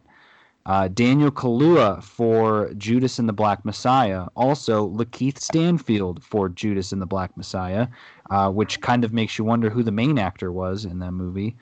And uh, Leslie Odom Jr. in One Night in Miami, and Paul Raci for Sound of Metal. Who Harry, you were mentioning? That's uh, Joe. That's the older guy that runs the uh, the home. Yeah. Uh, which is a I thought was kind of and Stevie I think we talked about this was that was our biggest surprise on this nominations list a very pleasant one because he did a really good job. I yeah, I loved his character. Yeah. Yeah. Harry, what do you what do you think on this? What's your what's your gut telling you? How do you feel? Um, man, it's tough for me on this one, just having not seen Judas and the Black Messiah. But going in blind, let's let's assume neither of those win. I man, I want Joe to win. I want Joe to win. I bet Sacha takes it, and I'm not going to be upset if Sacha does. Stevie? Yeah, I would love to give it to the guy from Sound of Metal. I just adored his performance, his character. He did such a good job. I can't Was even. He, is he deaf in real life? Do you guys know? I don't know. I don't either. But uh, I, well, I would find out. Think about him a lot honestly. Like I, I constantly think about. He had one of my favorite scenes in the movie where he says something like, you know, all those times that you sat down there. Um, I hope you found some stillness because it's in those moments that's the kingdom of God. Like that, just. I mean, obviously, I don't. I'm not saying he wrote that, but um, just think about that a lot. Give him the award. Yeah, that whole bit where he has him go into the room and says and it basically says like any time that you feel like you need to talk or you're thinking about something you need to write it down until there's nothing left. I love that. I want you to be comfortable in the silence. Yes and, yeah. and it finishes it off with i'm going to be doing the same thing. Yes exactly yeah. You know what? Great i take point. it back. Forget sacha. Forget borat. We're going for joe. I'm all in on joe borat's uh, so been done before harry this is a sequel we've seen his old hat for him. so here's here's what I'll say, Harry, before you put the pen to the paper. It's a quick commentary. No person right. in modern history has lost the Oscar after winning all televised award shows. This one seems locked. Who will win? Daniel Kaluuya for Judas and the Black Messiah. Who could win? Sacha Baron Cohen, Trial of Chicago 7. Who should win? Paul Raci, Paul uh, Sound of Metal, and in parentheses they say because Kaluuya and Stanfield are both leads, and uh, who should have been here. Ooh. Now hang on a minute. Sorry, I uh, my audio's been cutting in and out, so I think I missed that Daniel Kaluuya was in this category. That's my official vote. I agree completely that that should have been the lead. It doesn't make sense that that's supporting because yeah, they're both in. Yeah, I was, I was saying they're both in there. They said they both should be. No sense. So yeah, I'm gonna I hate to be that guy, but I'm gonna side with Variety on this one because uh, they hit the nail on the head. Yeah. Uh, who should have been here? Eli Goree, One Night Miami.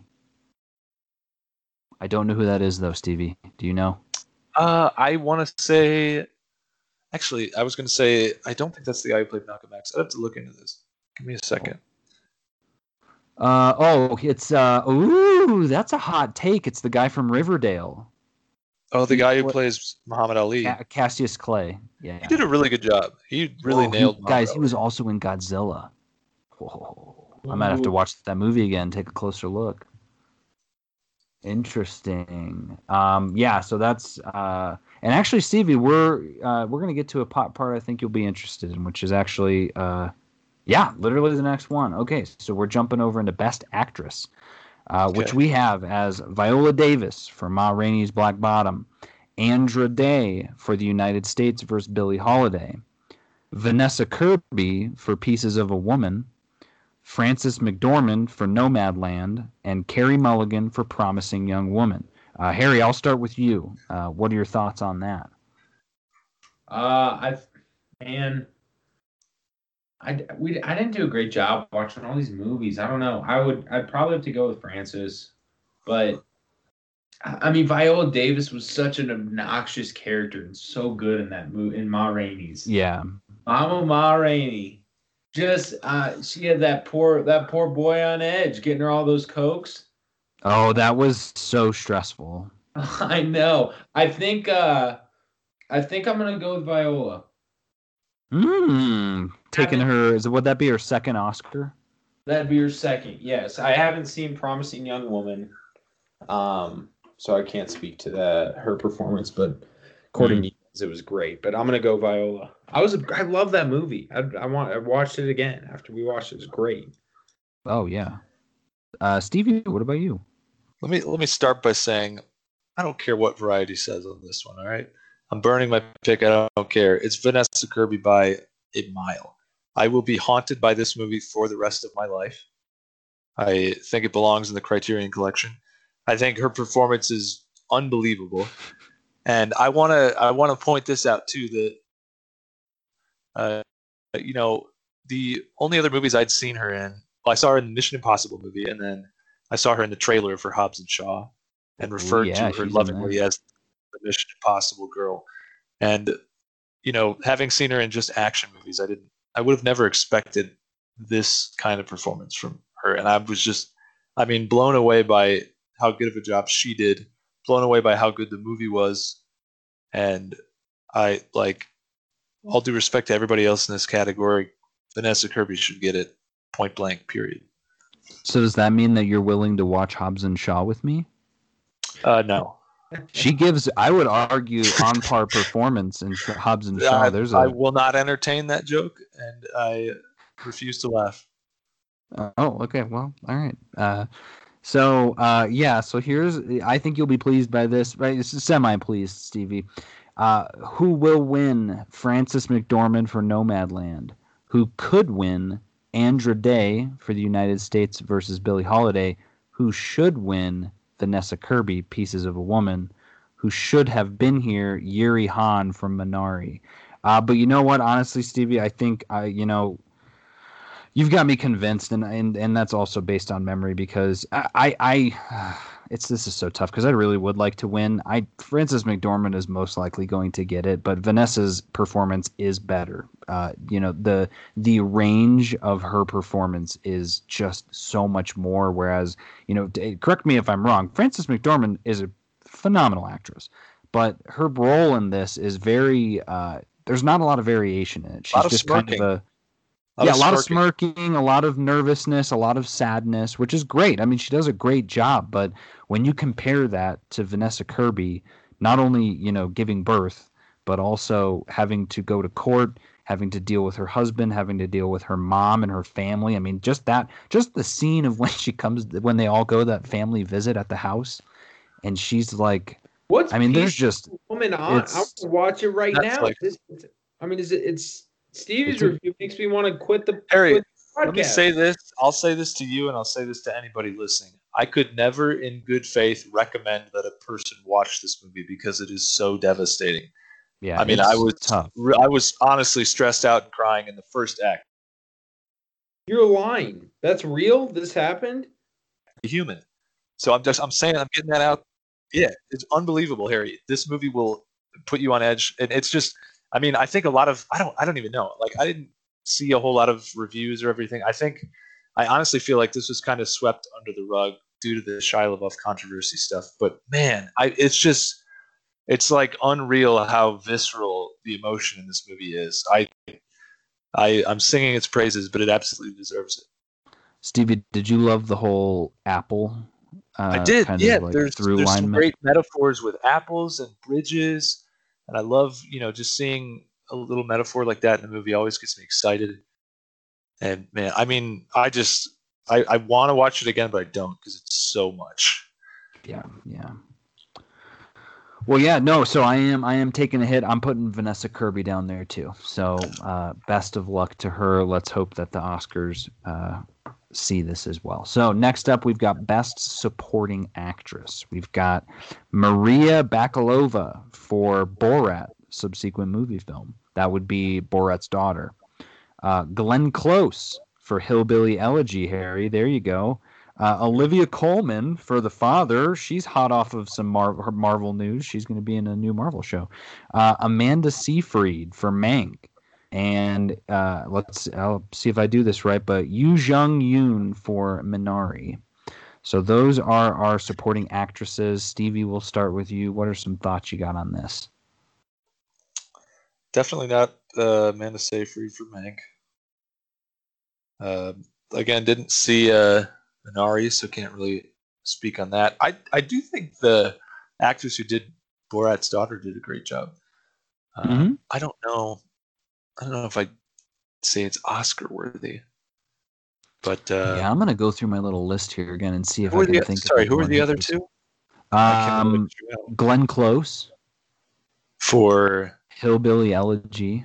Oh, okay, okay. And uh, Olivia Colman for the father, which we also haven't seen. And I'll, what I'll say too before we and, and Harry before you say it as well, but uh, Variety has who will and should win as Yu Jung Yoon for Minari, and then who could win as Olivia Colman.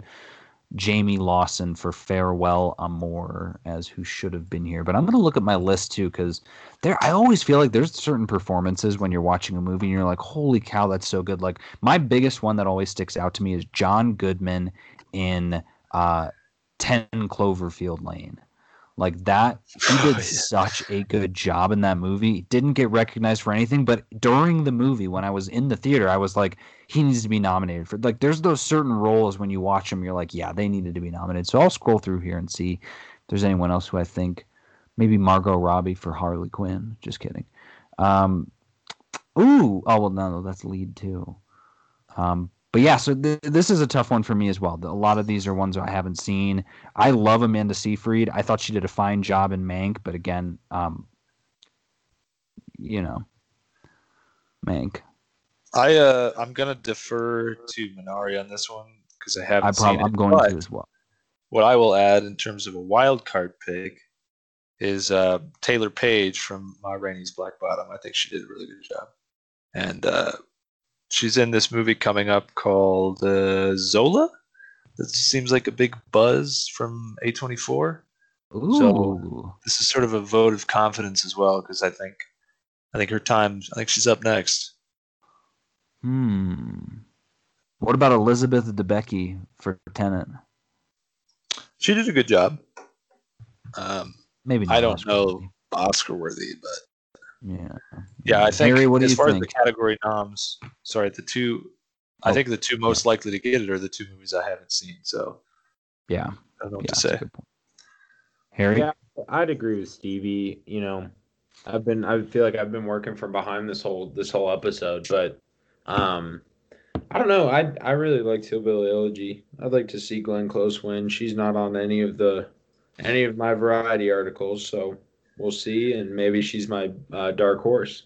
Ooh, but we like that movie. I thought it was just it was a really, you know, I I grew up a good bit in the South. It was a really interesting look at you know I've I have so many people that I grew up around that like had that life, and it was just kind of cool to see the generational look back of um what, what it's him it's him like going back to his hometown for something i think is the overall premise, and then he's just kind of reminiscing on the the generations and growing up in that town. I thought it was uh, was just a an interesting callback to those times. So yeah, I you know I, I really liked that movie too, Harry. I like I liked it for what it wanted to be.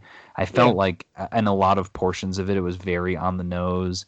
And um, there was also I, I feel like some part of it I don't remember what it was, but somewhere where I was like, why did they even do that? But uh, the, the the only thing that I think about very frequently, though, and it stuck with me, was just the whole him trying to get out of that life, and yep. when he is getting scheduled for his huge job interview, and his I don't remember who it was that calls him and says your mom's in the hospital, she OD'd again, and just that whole I, again, it was like, oh, of course this would happen the night of your interview, but but that was something where it was like that really stuck with me of the like you said it's that whole generational legacy of like the things that your parents are still doing affecting you as you're trying to break the cycle and you have to make that decision of whether you want to break the cycle or not and just seeing him struggle with that i really liked that. Yeah um, so yeah, I'm I'm, I'm going to pick uh, Minari as well on that one. Um, Yu Jung Yoon. Uh, so next up, we've got best animated feature. Switching gears here. This is going to be exciting. Uh, we've got Onward, Over the Moon, which is a Netflix movie. Have not seen it, but it's there. I'm sure I'll watch it at some point. Same with Shaun the Sheep movie. Uh, Farmageddon, classic. Uh, did not see that either, but it's also on Netflix. Uh, and then Soul from Pixar and Wolf Walkers, which is available on Harry's favorite streaming service, Apple Plus. Apple TV, baby, let's Apple go. TV or uh, yeah, Apple TV. Uh, so yeah, Harry, uh, Stevie, we'll start with you on this one. So animated features, what do you think about this? Boy, uh, Soul, right? I mean, Yeah, I'm not even going to bother reading the variety. List, um, I definitely didn't see all of these like Shaun the Sheep or anything like that, but I mean, Soul is just your classic heady animated film that is poised to win an Oscar. So, don't know what else to say. yeah, I would say the same thing here. Are you in agreement? Yeah, I guess. Did you see Soul? I didn't see any of these out. I mean, Wait, I you haven't. Wait, I haven't what? seen a single one of these. I haven't seen a single one of these. I I know Harry, you haven't every- seen Soul. No, I haven't seen Soul. That was like a Harry. That was the that was the Christmas the Christmas Day double feature of Soul and Wonder Woman 1984. yeah, and I guess I was in 1984 living my best life. I didn't watch Soul. I do want to watch Walkers. I've never been disappointed. I haven't been disappointed yet by Apple TV. We Wait, you watched Wolfwalkers? No, I said I do want to. I love Oh, it. you I okay? Okay. you. think it looks really cool. And you know, I'm not going to devolve this into a TV episode again, but anyone on here that's looking for a new streaming service, check it out. All right, I got. Where's the mute button? Uh, okay. All right. Uh, no, Harry, I would, I would, uh, like I said, you've got. I, I haven't seen Over the Moon or Shaun the Sheep, but they're available on on Netflix. Onward and Soul are both on Disney Plus. Uh, Onward was great. I thought it was an awesome movie. Uh, that was actually one of the last movies that we saw. Lisa and I saw in theaters. Um, and, and loved it. Just a, such a sweet story, but it was a very basic movie at the same time. So I, uh, it's fine to be on here. It was really well animated, but Soul is was Soul hit me hard. That was a, a really good movie. So do you even know anything about it, Harry? Uh, yeah, a guy dies, turns into a weird ghost, comes back, uh, sees how he should have been. Isn't it? It's the same premise as uh, what's the Christmas movie with Scrooge, right? Isn't that A little, the? di- little different in terms of why they died. I don't. Yeah, I know. I I had read something about it, and I, you know, I was, I was uh, puzzling. I guess on Christmas, I wasn't watching a lot of movies. I honestly, I, I think you'd really like it. It, it I think you would really enjoy yeah, it. not, not to dismiss or any of these movies. I, I really, uh, I really was low, low this year in watching animated films. And um, you know, if I could pick one, I, I hope it's Wolf Walkers. Get Apple's name out there a little more prevalent. I love my Apple Mm. boy.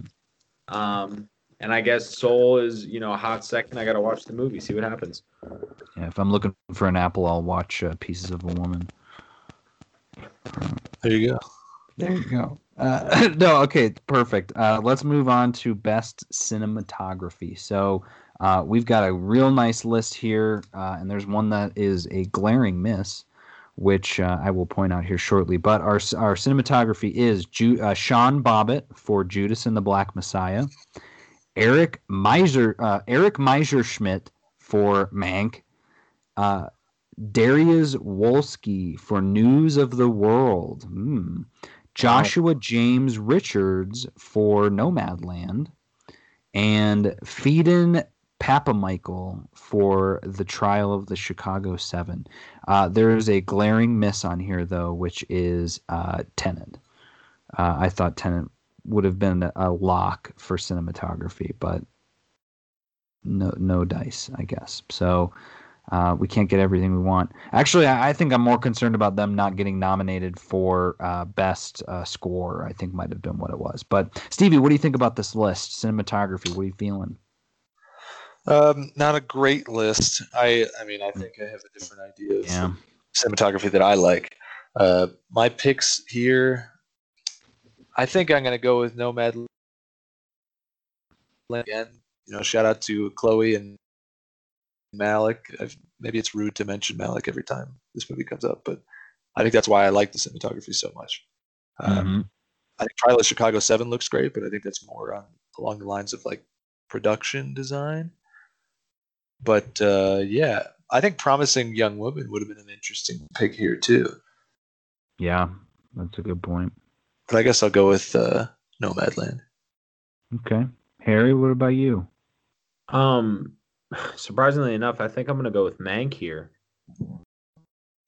Really? yeah, Honestly, you might win. no, I'd I'd uh I'd side with Stevie. I think Nomadland. I was I was really uh really disappointed not to see Tenet on here. I thought especially with I mean Mank showing up again, I don't get it. Like who's paying these people? Um I don't know. Eric Messerschmidt. I thought there were there were better movies, especially in terms of cinematography this year that I don't know. I feel like I feel like a lot of the times when when these Oscar nominations come out, it's like they get bored as they get to these, you know, to me cinematography is one of my favorite categories and I feel like it's always just a weird recycled mist of mix of uh best picture and I don't I don't necessarily Yeah, you're absolutely right. So I don't know. Nomadland I thought was really cool. I think going back to my comments on uh, when we were talking about it in Best Picture about like just the scenes of the West and some of the shots they were doing were really really neat. Um, and we'll uh, lock my name in there. Mm-hmm. Yeah, and actually, if I if I could make a call out on this, and this is what I was trying to do was uh, uh, Mulan, actually. So uh, Mandy Walker for Mulan. I thought the cinematography in Mulan was really good, and then we would get a uh, a woman in the cinematography list because I think it's all dudes. But uh, yeah, but my my bet's on Nomadland as well. Uh, so next category we've got is best costume design, which is a very different category list than the uh, let's where is this one? Um, so we've got costume design as Alexandra Byrne for Emma. Uh, that was a movie with uh, Anya Taylor Joy. And then Ann Roth for Ma Rainey's Black Bottom. Trish Summerville for Mank. Bina Daigeler for Mulan. Okay. And then Massimo Cantini Parrini for Pinocchio. Um, I'm and I'm looking on Variety right now because now we're starting to get into some of those categories where I, I, can't speak as well to what my thoughts are. But for this, if I were to just pick and and what it would be, it would be Mulan. The the costumes in Mulan were amazing. Uh, just so, I mean, the production design in, in Mulan was so good. And uh, so my vote would be for Mulan, but I, I don't think that's even going to have a chance. Variety is putting all of their money and saying they also should win on Ma Rainey's Black Bottom. Stevie, uh, any thoughts on this? Uh, I could see Mulan, but uh, I don't. I'm not a good costume guesser. I feel. Yeah. I don't. I don't know on this one. I'm gonna. I'm gonna punt and give it to uh, the variety pick. Yeah, Harry. What about you? I think my Rainey's. I thought those costumes are awesome. My shoes. Why you do that to oh. my skin? Um, the shoes. I mean that that was a huge part of the film. His brand new shoes, his yellow dress shoes. I loved it, and um, I thought it was interesting just how everyone was dressed so warm and was so hot the whole movie. Oh yeah. Right. I mean, they all those just top very claustrophobic. Very claustrophobic. The big thick dresses and just dying of sweat, just blown up. But the you know that's how it was. I think and everything I've read and heard about those days is um people dress warm. So I I, I thought the costumes in that movie were great. Yeah. Yeah, so that's why I'll, I'll, I'll stick with Ma Rainey too. Is Mulan is sitting on my dresser downstairs. Got it from the library, so I haven't seen that. Um, it's on Disney Plus. We're gonna watch it this weekend. Um, I guess yeah, on there for free now. They bumped yeah, it it's on there for free now, huh? Man, I feel like a chump. Um, you might actually it might be better quality on there if you got a DVD. Yeah, just kidding, guys. Support your local library. Uh, but I, you know, I've heard the same thing out that the just the costumes in that show that movie were awesome. So yeah. looking forward to that, but I just can't speak to it at this point. Sure, sure. So uh, next on here we've got best documentary feature, and so we've got a list of them here. We've got we've got Collective, Crip Camp, The Mole Agent, My Octopus Teacher, and Time. Uh, before even looking at the variety picks on this, my pick, the only one on here that I've seen is My Octopus Teacher. But that would also be my pick because that movie, that documentary was just incredible. Uh, Harry, have you seen it? Which one? My Octopus Teacher. I haven't. Oh, okay, yeah. So then I'll I'll, I'll give you a brief on this one too. So uh, it's just about a guy who he he wasn't originally intending on uh, what was it that he he was just trying to like get out in the water, and this blew my mind. So like he's basically free swimming in the ocean. Uh, and I think it's in the Atlantic or something like that, but it's got to be freezing cold. But he's free swimming and snorkeling, and happens upon an octopus and uh, so I don't think he was originally intending on that to be it, but he found the octopus and was like, "Holy cow!" And so you're kind of seeing him go through this of like trying to befriend this octopus, and he learns, and we as the audience watching him learn so much about uh, you know uh, this octopus and octopi in general of just it just it, it's a really sad movie too because we you know you find out things like I didn't know that octopus an octopus does not live very long. And typically, I think they said too, like after an octopus gives birth, they typically die like a year later or something like that. So there's just this looming death in the movie knowing it's coming but it's not so there but there's other scenes where you're you're getting ups and downs i think at one point the octopus gets attacked by another another fish but he's just each time he goes back like he, he his whole thing is he says he goes back every day to go to see this octopus. And each time it gets a little more comfortable around him to where he's eventually got it on his arm. And so it just it was a beautiful movie. Would you agree stevie? Yeah i thought that was a really cool uh, documentary. Um, that was recommended by mom i think. Mm-hmm. uh, but yeah i mean we love nature love a good nature doc.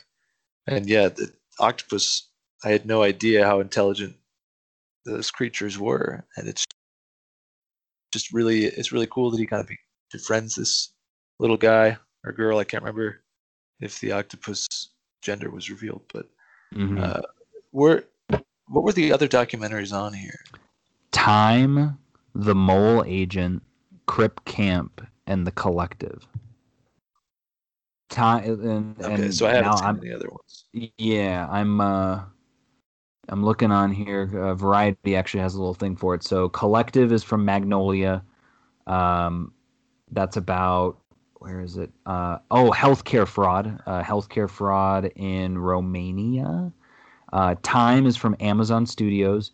It says uh, Fox Rich fights the rele- for the release of her husband Rob, who is serving a 60-year sentence in prison. Crip Camp is about a, uh, it says it, it's called Crip Camp: A Disability Revolution, and it's actually on Netflix.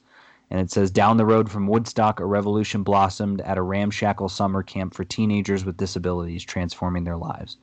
Uh, Mole Agent is Gravitas Ventures.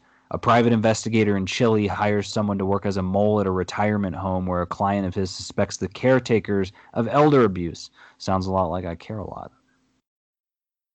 Uh, and they they are predicting uh, the octopus teacher will win, but they said the mole agent should win, and time uh, could win.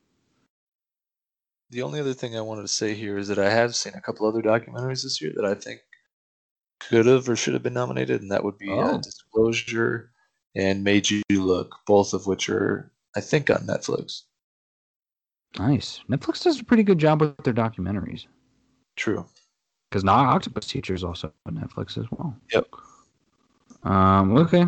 Uh, so cool. Uh, and we'll we'll get moving on some of these other ones. We're getting into more of the quick hits. Uh, best documentary short. We've got Colette. A concerto is a conversation. Do not split. Hunger Ward. A love song for Latasha. Uh, here's what I'll pose to you guys. Have either of you seen any of these? No. No. Yeah neither. So uh, this will be a quick one. Uh, it looks like a concerto is a conversation is the will win. Colette is a could win. Concerto is a conversation is should win. Um, so I'm I'm I'm gonna pick that one. Unless you yes. guys have any thoughts. yeah. Yes. No Agreed. objections. Easy. Couldn't be, couldn't be easier. Uh, let's get these ones out of the way, actually. So next up, we'll do we'll do best animated short. and uh, where's that best short animated? We've got Burrow, which I ha- I have seen. That was the short in front of um, I believe that was in front of Soul. It, or it would have been in front of Soul. They released it on the same day, and we watched it. It was super cute with a little rabbit. Um, Genius Loci or Loci. If anything happens, I love you. Opera and Yes People. Did any of you guys see any of these? Oh no. I No? did. I really wanted to see. Well, I didn't want to see that. Uh, if anything happens, I love you. Looked really sad about the school shootings. I believe. Oh, is that what? Oh, wow. Yeah, I think that's right. That's what somebody like sent that as a text message to their parent or something. and it's a it's a uh, I think it's animated. It's it, it's almost like a pencil drawn. Oh yeah. Oh, and it's on Netflix. Yeah, it's on Netflix. Um, but yeah, no, I I can't really talk about it other than that. But it looked very Okay. Uh, Variety says opera will win, but it says if anything happens, I love you should and could win. Um, yeah, and they're pointing out here too. The shorts are always wild cards with no precursor to help identify the front runner. Um, says just a lot of positive praise for opera, uh, but most are predicting Netflix's "If Anything Happens, I Love You." So that'll be a uh, might have to make a choice on that. yeah. I think I'll, I'll, I'm going to go with "If Anything Happens, I Love You" just because uh, this sounds like there's more heart there. Opera is just about some of the uh, driven by the spirits of Bosch, Michelangelo, Botticelli, and more. Eric portrays in his own signature and whimsical way the human society, human society and history. Phil, well, actually, that sounds pretty good, but uh, it's probably only like ten minutes long though. Um, but it doesn't say it's streaming on anything, so we'll see. I might try and check out if anything happens. I love you before the Oscars though, if it's short. Yeah. Are you guys gonna you do that one too, or are you picking a different one? I no, I'd side with that one. Like Stevie said, I haven't seen any of them, but that one had the most intrigue. I mean, we spent more time on this uh, segment than these. Yeah, if it sounds, I mean, it sounds like a sad one. Yeah. Uh, all right, well then we will jump over into the other short, which is live action shorts, and we've got "Feeling Through," "The Letter Room," "The Present," "Two Distant White Stranger," or, "Two Distant Strangers," and "White Eye." There's a white there. I didn't mean to say white, two but distant um, strangers. Yeah, same. Have you seen that? No, Harry, did you say you saw that? I did not. No, I've not. Oh well, hey, I mean they're they're picking that as the one that will win. Two Distant Strangers and should win. So get this: it says the race for live action short is much closer, with Feeling Through and Two Distant Strangers both having their admirers. But given that the Derek Chauvin trial over George Floyd's killing took place in the middle of voting, I'm predicting a victory for Two Distant Strangers, which says cartoonist Carter James repeated attempts to get home to his dog are thwarted by a recurring deadly encounter that forces him to relive the same awful day over and over. Oh my goodness. That sounds like basically Palm Springs, but with a police shooting. And the cover is a police officer, and it's Joey Badass, who is the uh, the star. That I'm, I'm picking that. That sounds really easy, cool. easy pick for me then. Yeah, real easy pick. Uh, are any of the others even available anywhere for streaming? Yeah, it doesn't. I mean, I don't know even where we would watch it. I'm sure we'll see a, a clip of it in the show. Uh, any thoughts on that, or we want to move on to a more well-known category? Move on. Let's go. Okay, all right, let's Keep get going. All right, so next up, and I'll, I'll go on my list here is best production design. So kind of moving over for to costume from costumes, production design. That I love doing this one, and I, I always feel like, at least sometimes they don't really grab it right. This was a great one where Black Panther, I believe, won best production design at one point. But we've got uh, production design: The Father, Ma Rainey's Black Bottom, Mank, News of the World, and Tenet.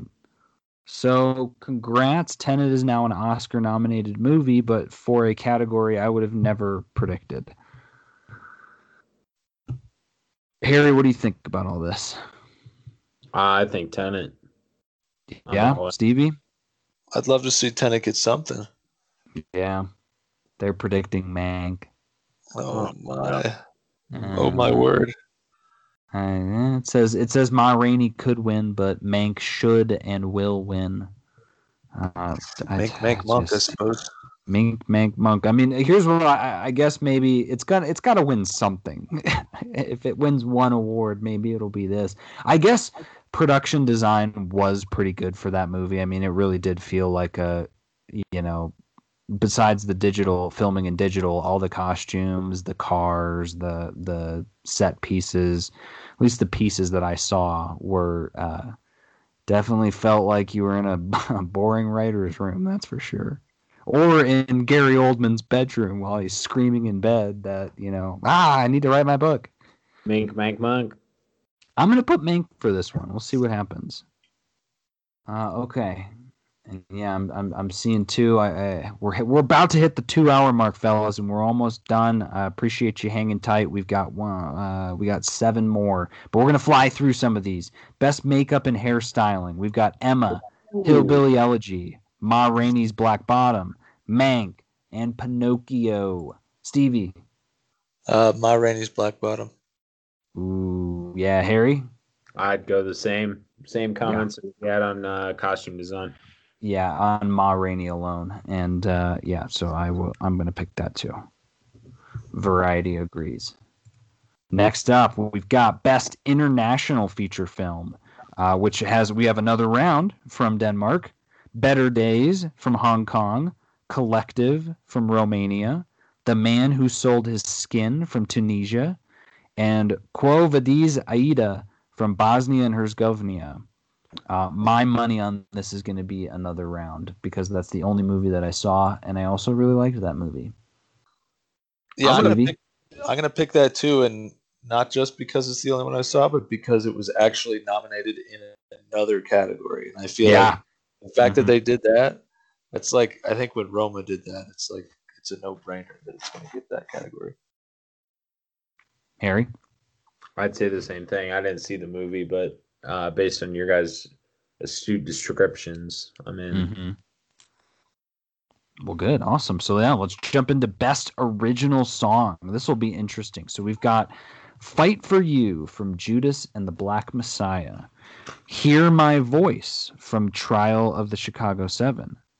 Husavik from Eurovision Song Contest. That was that Will Ferrell, Rachel McAdams movie on Netflix. Uh, I thought that was a pretty funny movie. I, I, I don't remember. Is that the song she sings at the very end? Because if so, and that's the nice part. At least we're gonna get to hear all these sung during the con during the concert during the the awards.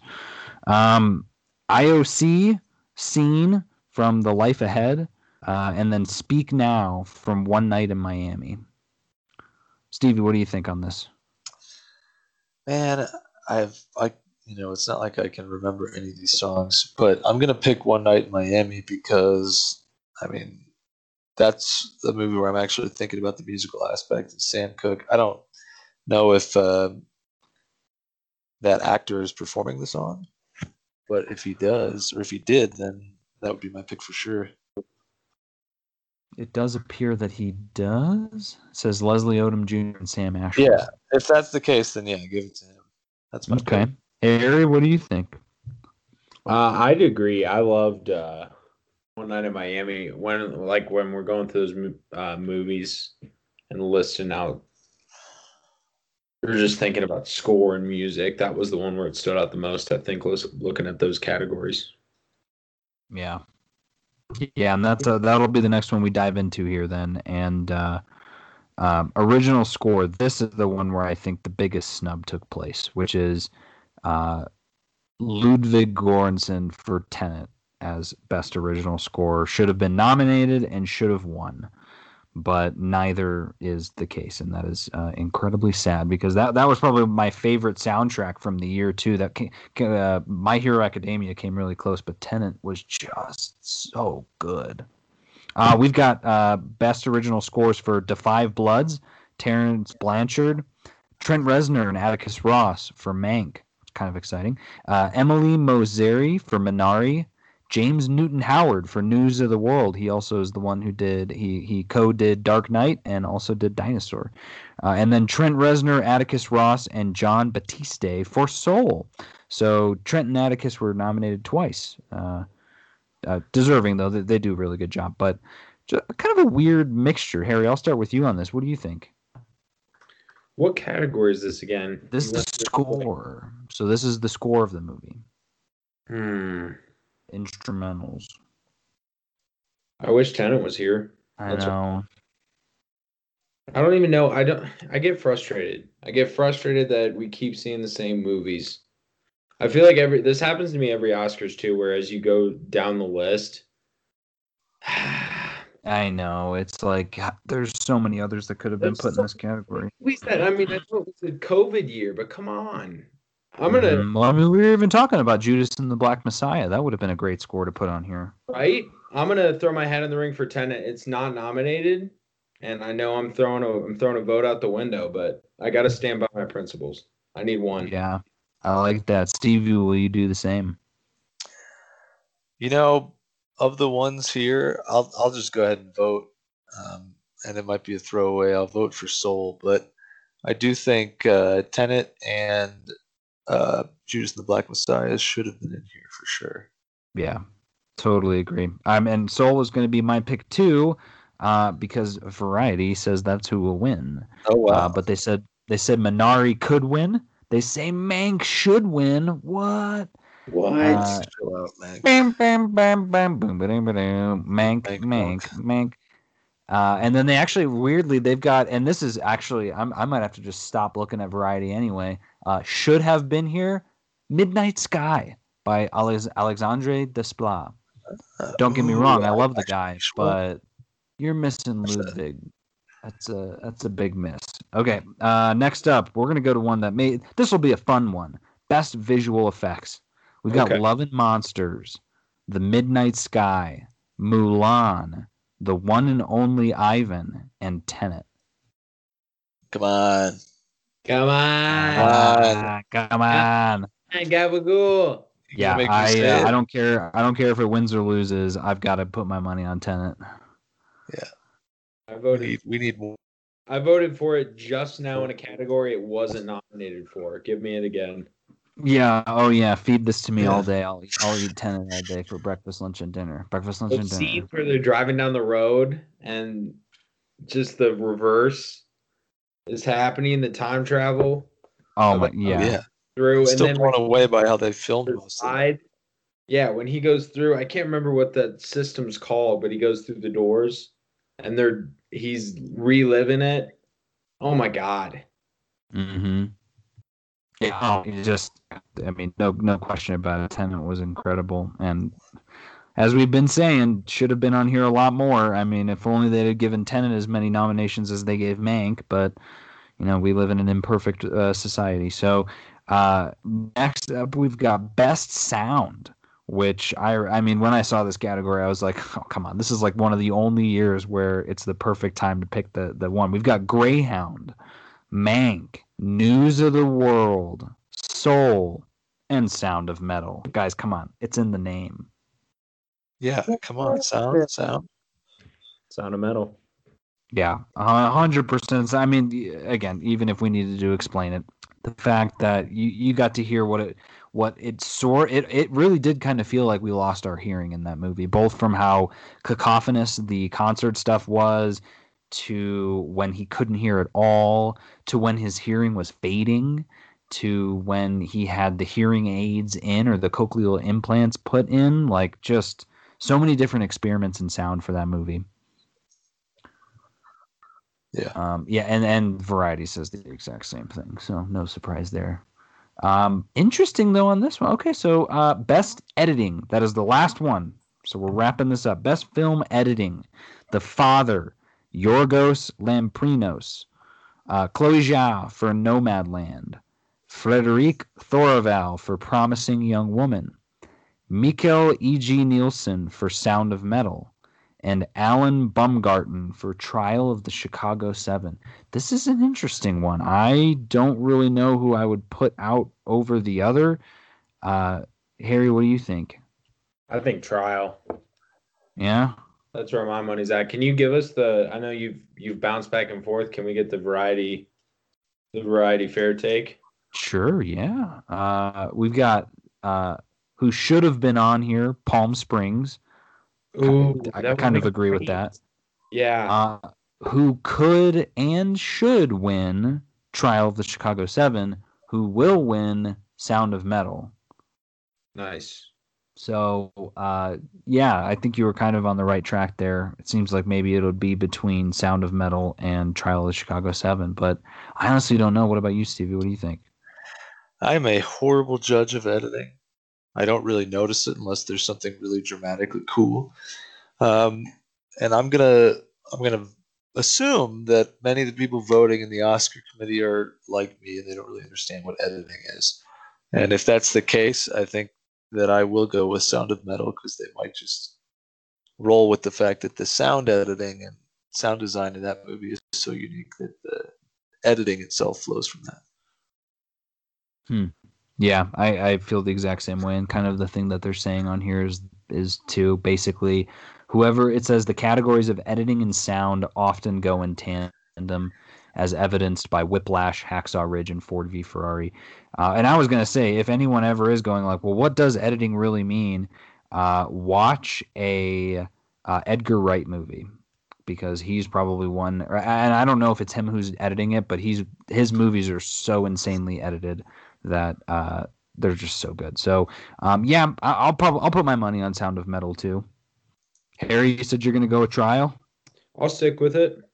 Okay, yeah. Hey, we got to have a little bit of variety. So, uh, so that's it. That's all of them. We did it, guys. We we made it through. Um, how you feeling on the other side, Harry? Wow. Uh, two hours has flown by as usual. On Yeah, what a journey. Cinema. Um, we love doing it for the fans, and I'd like to give all the fans at home a quick shout out that you may not know. You're in the presence of a recently crowned YouTube star. Just want everyone here to know God. that. Oh, Um, yeah. Just for the for the folks at home that may be doubling up, Steve, can we get a quick uh, 10 second review of your favorite movie? Um, favorite movie of the year for the Oscar pick would be. This is already overtime.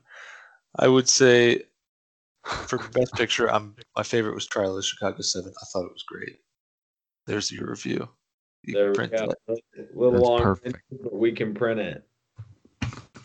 Uh, yeah, I'll uh, I'll second that. Uh, a a social experiment that uh, paid off unlike any before. Social uh, experiment for- gone wrong. uh, some may say gone right, but uh, congrats to Stevie for uh, for any of you out there. You can find him on YouTube as Ruff Criminal. That's R U F F.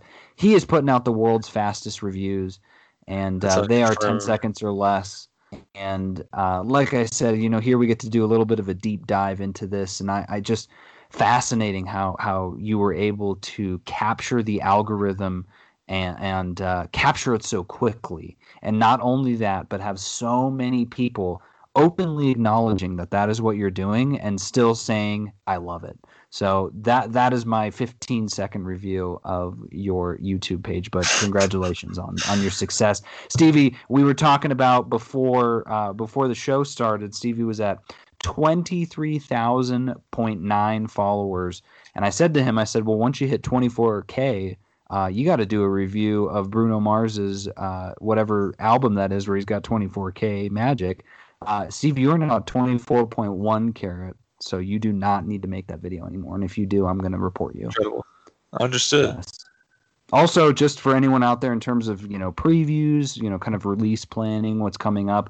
Uh, Stevie's got a great review on Nas's Illmatic, uh, one of the greatest uh, albums of all time. Tune in when that premieres on uh, April 19th of 2022. We are 363 days away from one of the greatest reviews that's going to drop. Um, We got a great lead time on that one.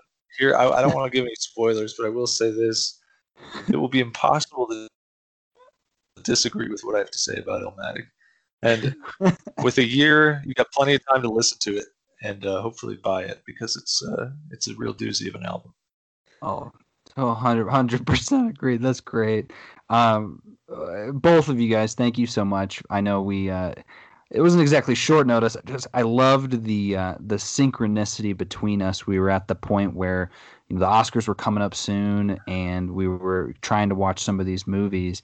And uh, you know, I, I think it might have been you, Harry. You were like, "Hey, are we gonna, you know, do something about this?" And we were like, "Oh yeah, let's record on Skype." It like all it all worked out great. So thank you guys both for taking so much time out of your evening to uh, to entertain me and entertain the fans on our picks for this year. So, are are you both going to be uh, watching the Oscars?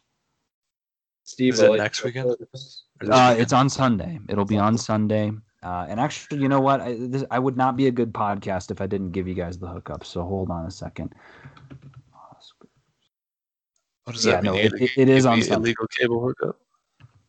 Uh, well, you know, if you're at mom and dad's house, they're gonna they're gonna have it. They've got the the cable piece. I want everyone here Yeah. listening to go to crackstreams.com. You're gonna bypass bucks, uh, and you're gonna click Oscars.net. You're gonna want to I might be interested in watching. I don't know if it'll be it'll make uh, premiere billing on the TV when Dad's in control, but we'll see. Who knows? You know, he'll he'll at least watch it until something happens on there, and he says, "Nah, I'm done." And then you, you know, who knows? That might be in the first five minutes. It just depends on if Meryl Streep is there, Right. Right?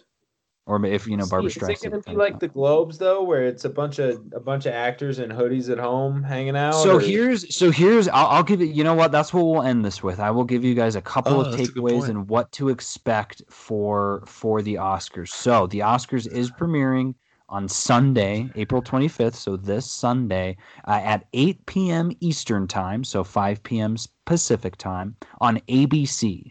So if you've got uh, that, that would be local channels. You should be able to get it no problem. It will be on like YouTube TV, Hulu Live, all those sorts of things. Um, but no, they they actually sent out a. Uh, they basically got a thing that said like they sent it out to all the people who were nominated, saying, "Hey, here's basically what's going to be going down on this. They are going to be at two separate locations, if I'm remembering right. Uh, it is in person, and uh, they are for. I think they said maybe for like those who aren't going to be there. Essentially, it it is going to be more formal.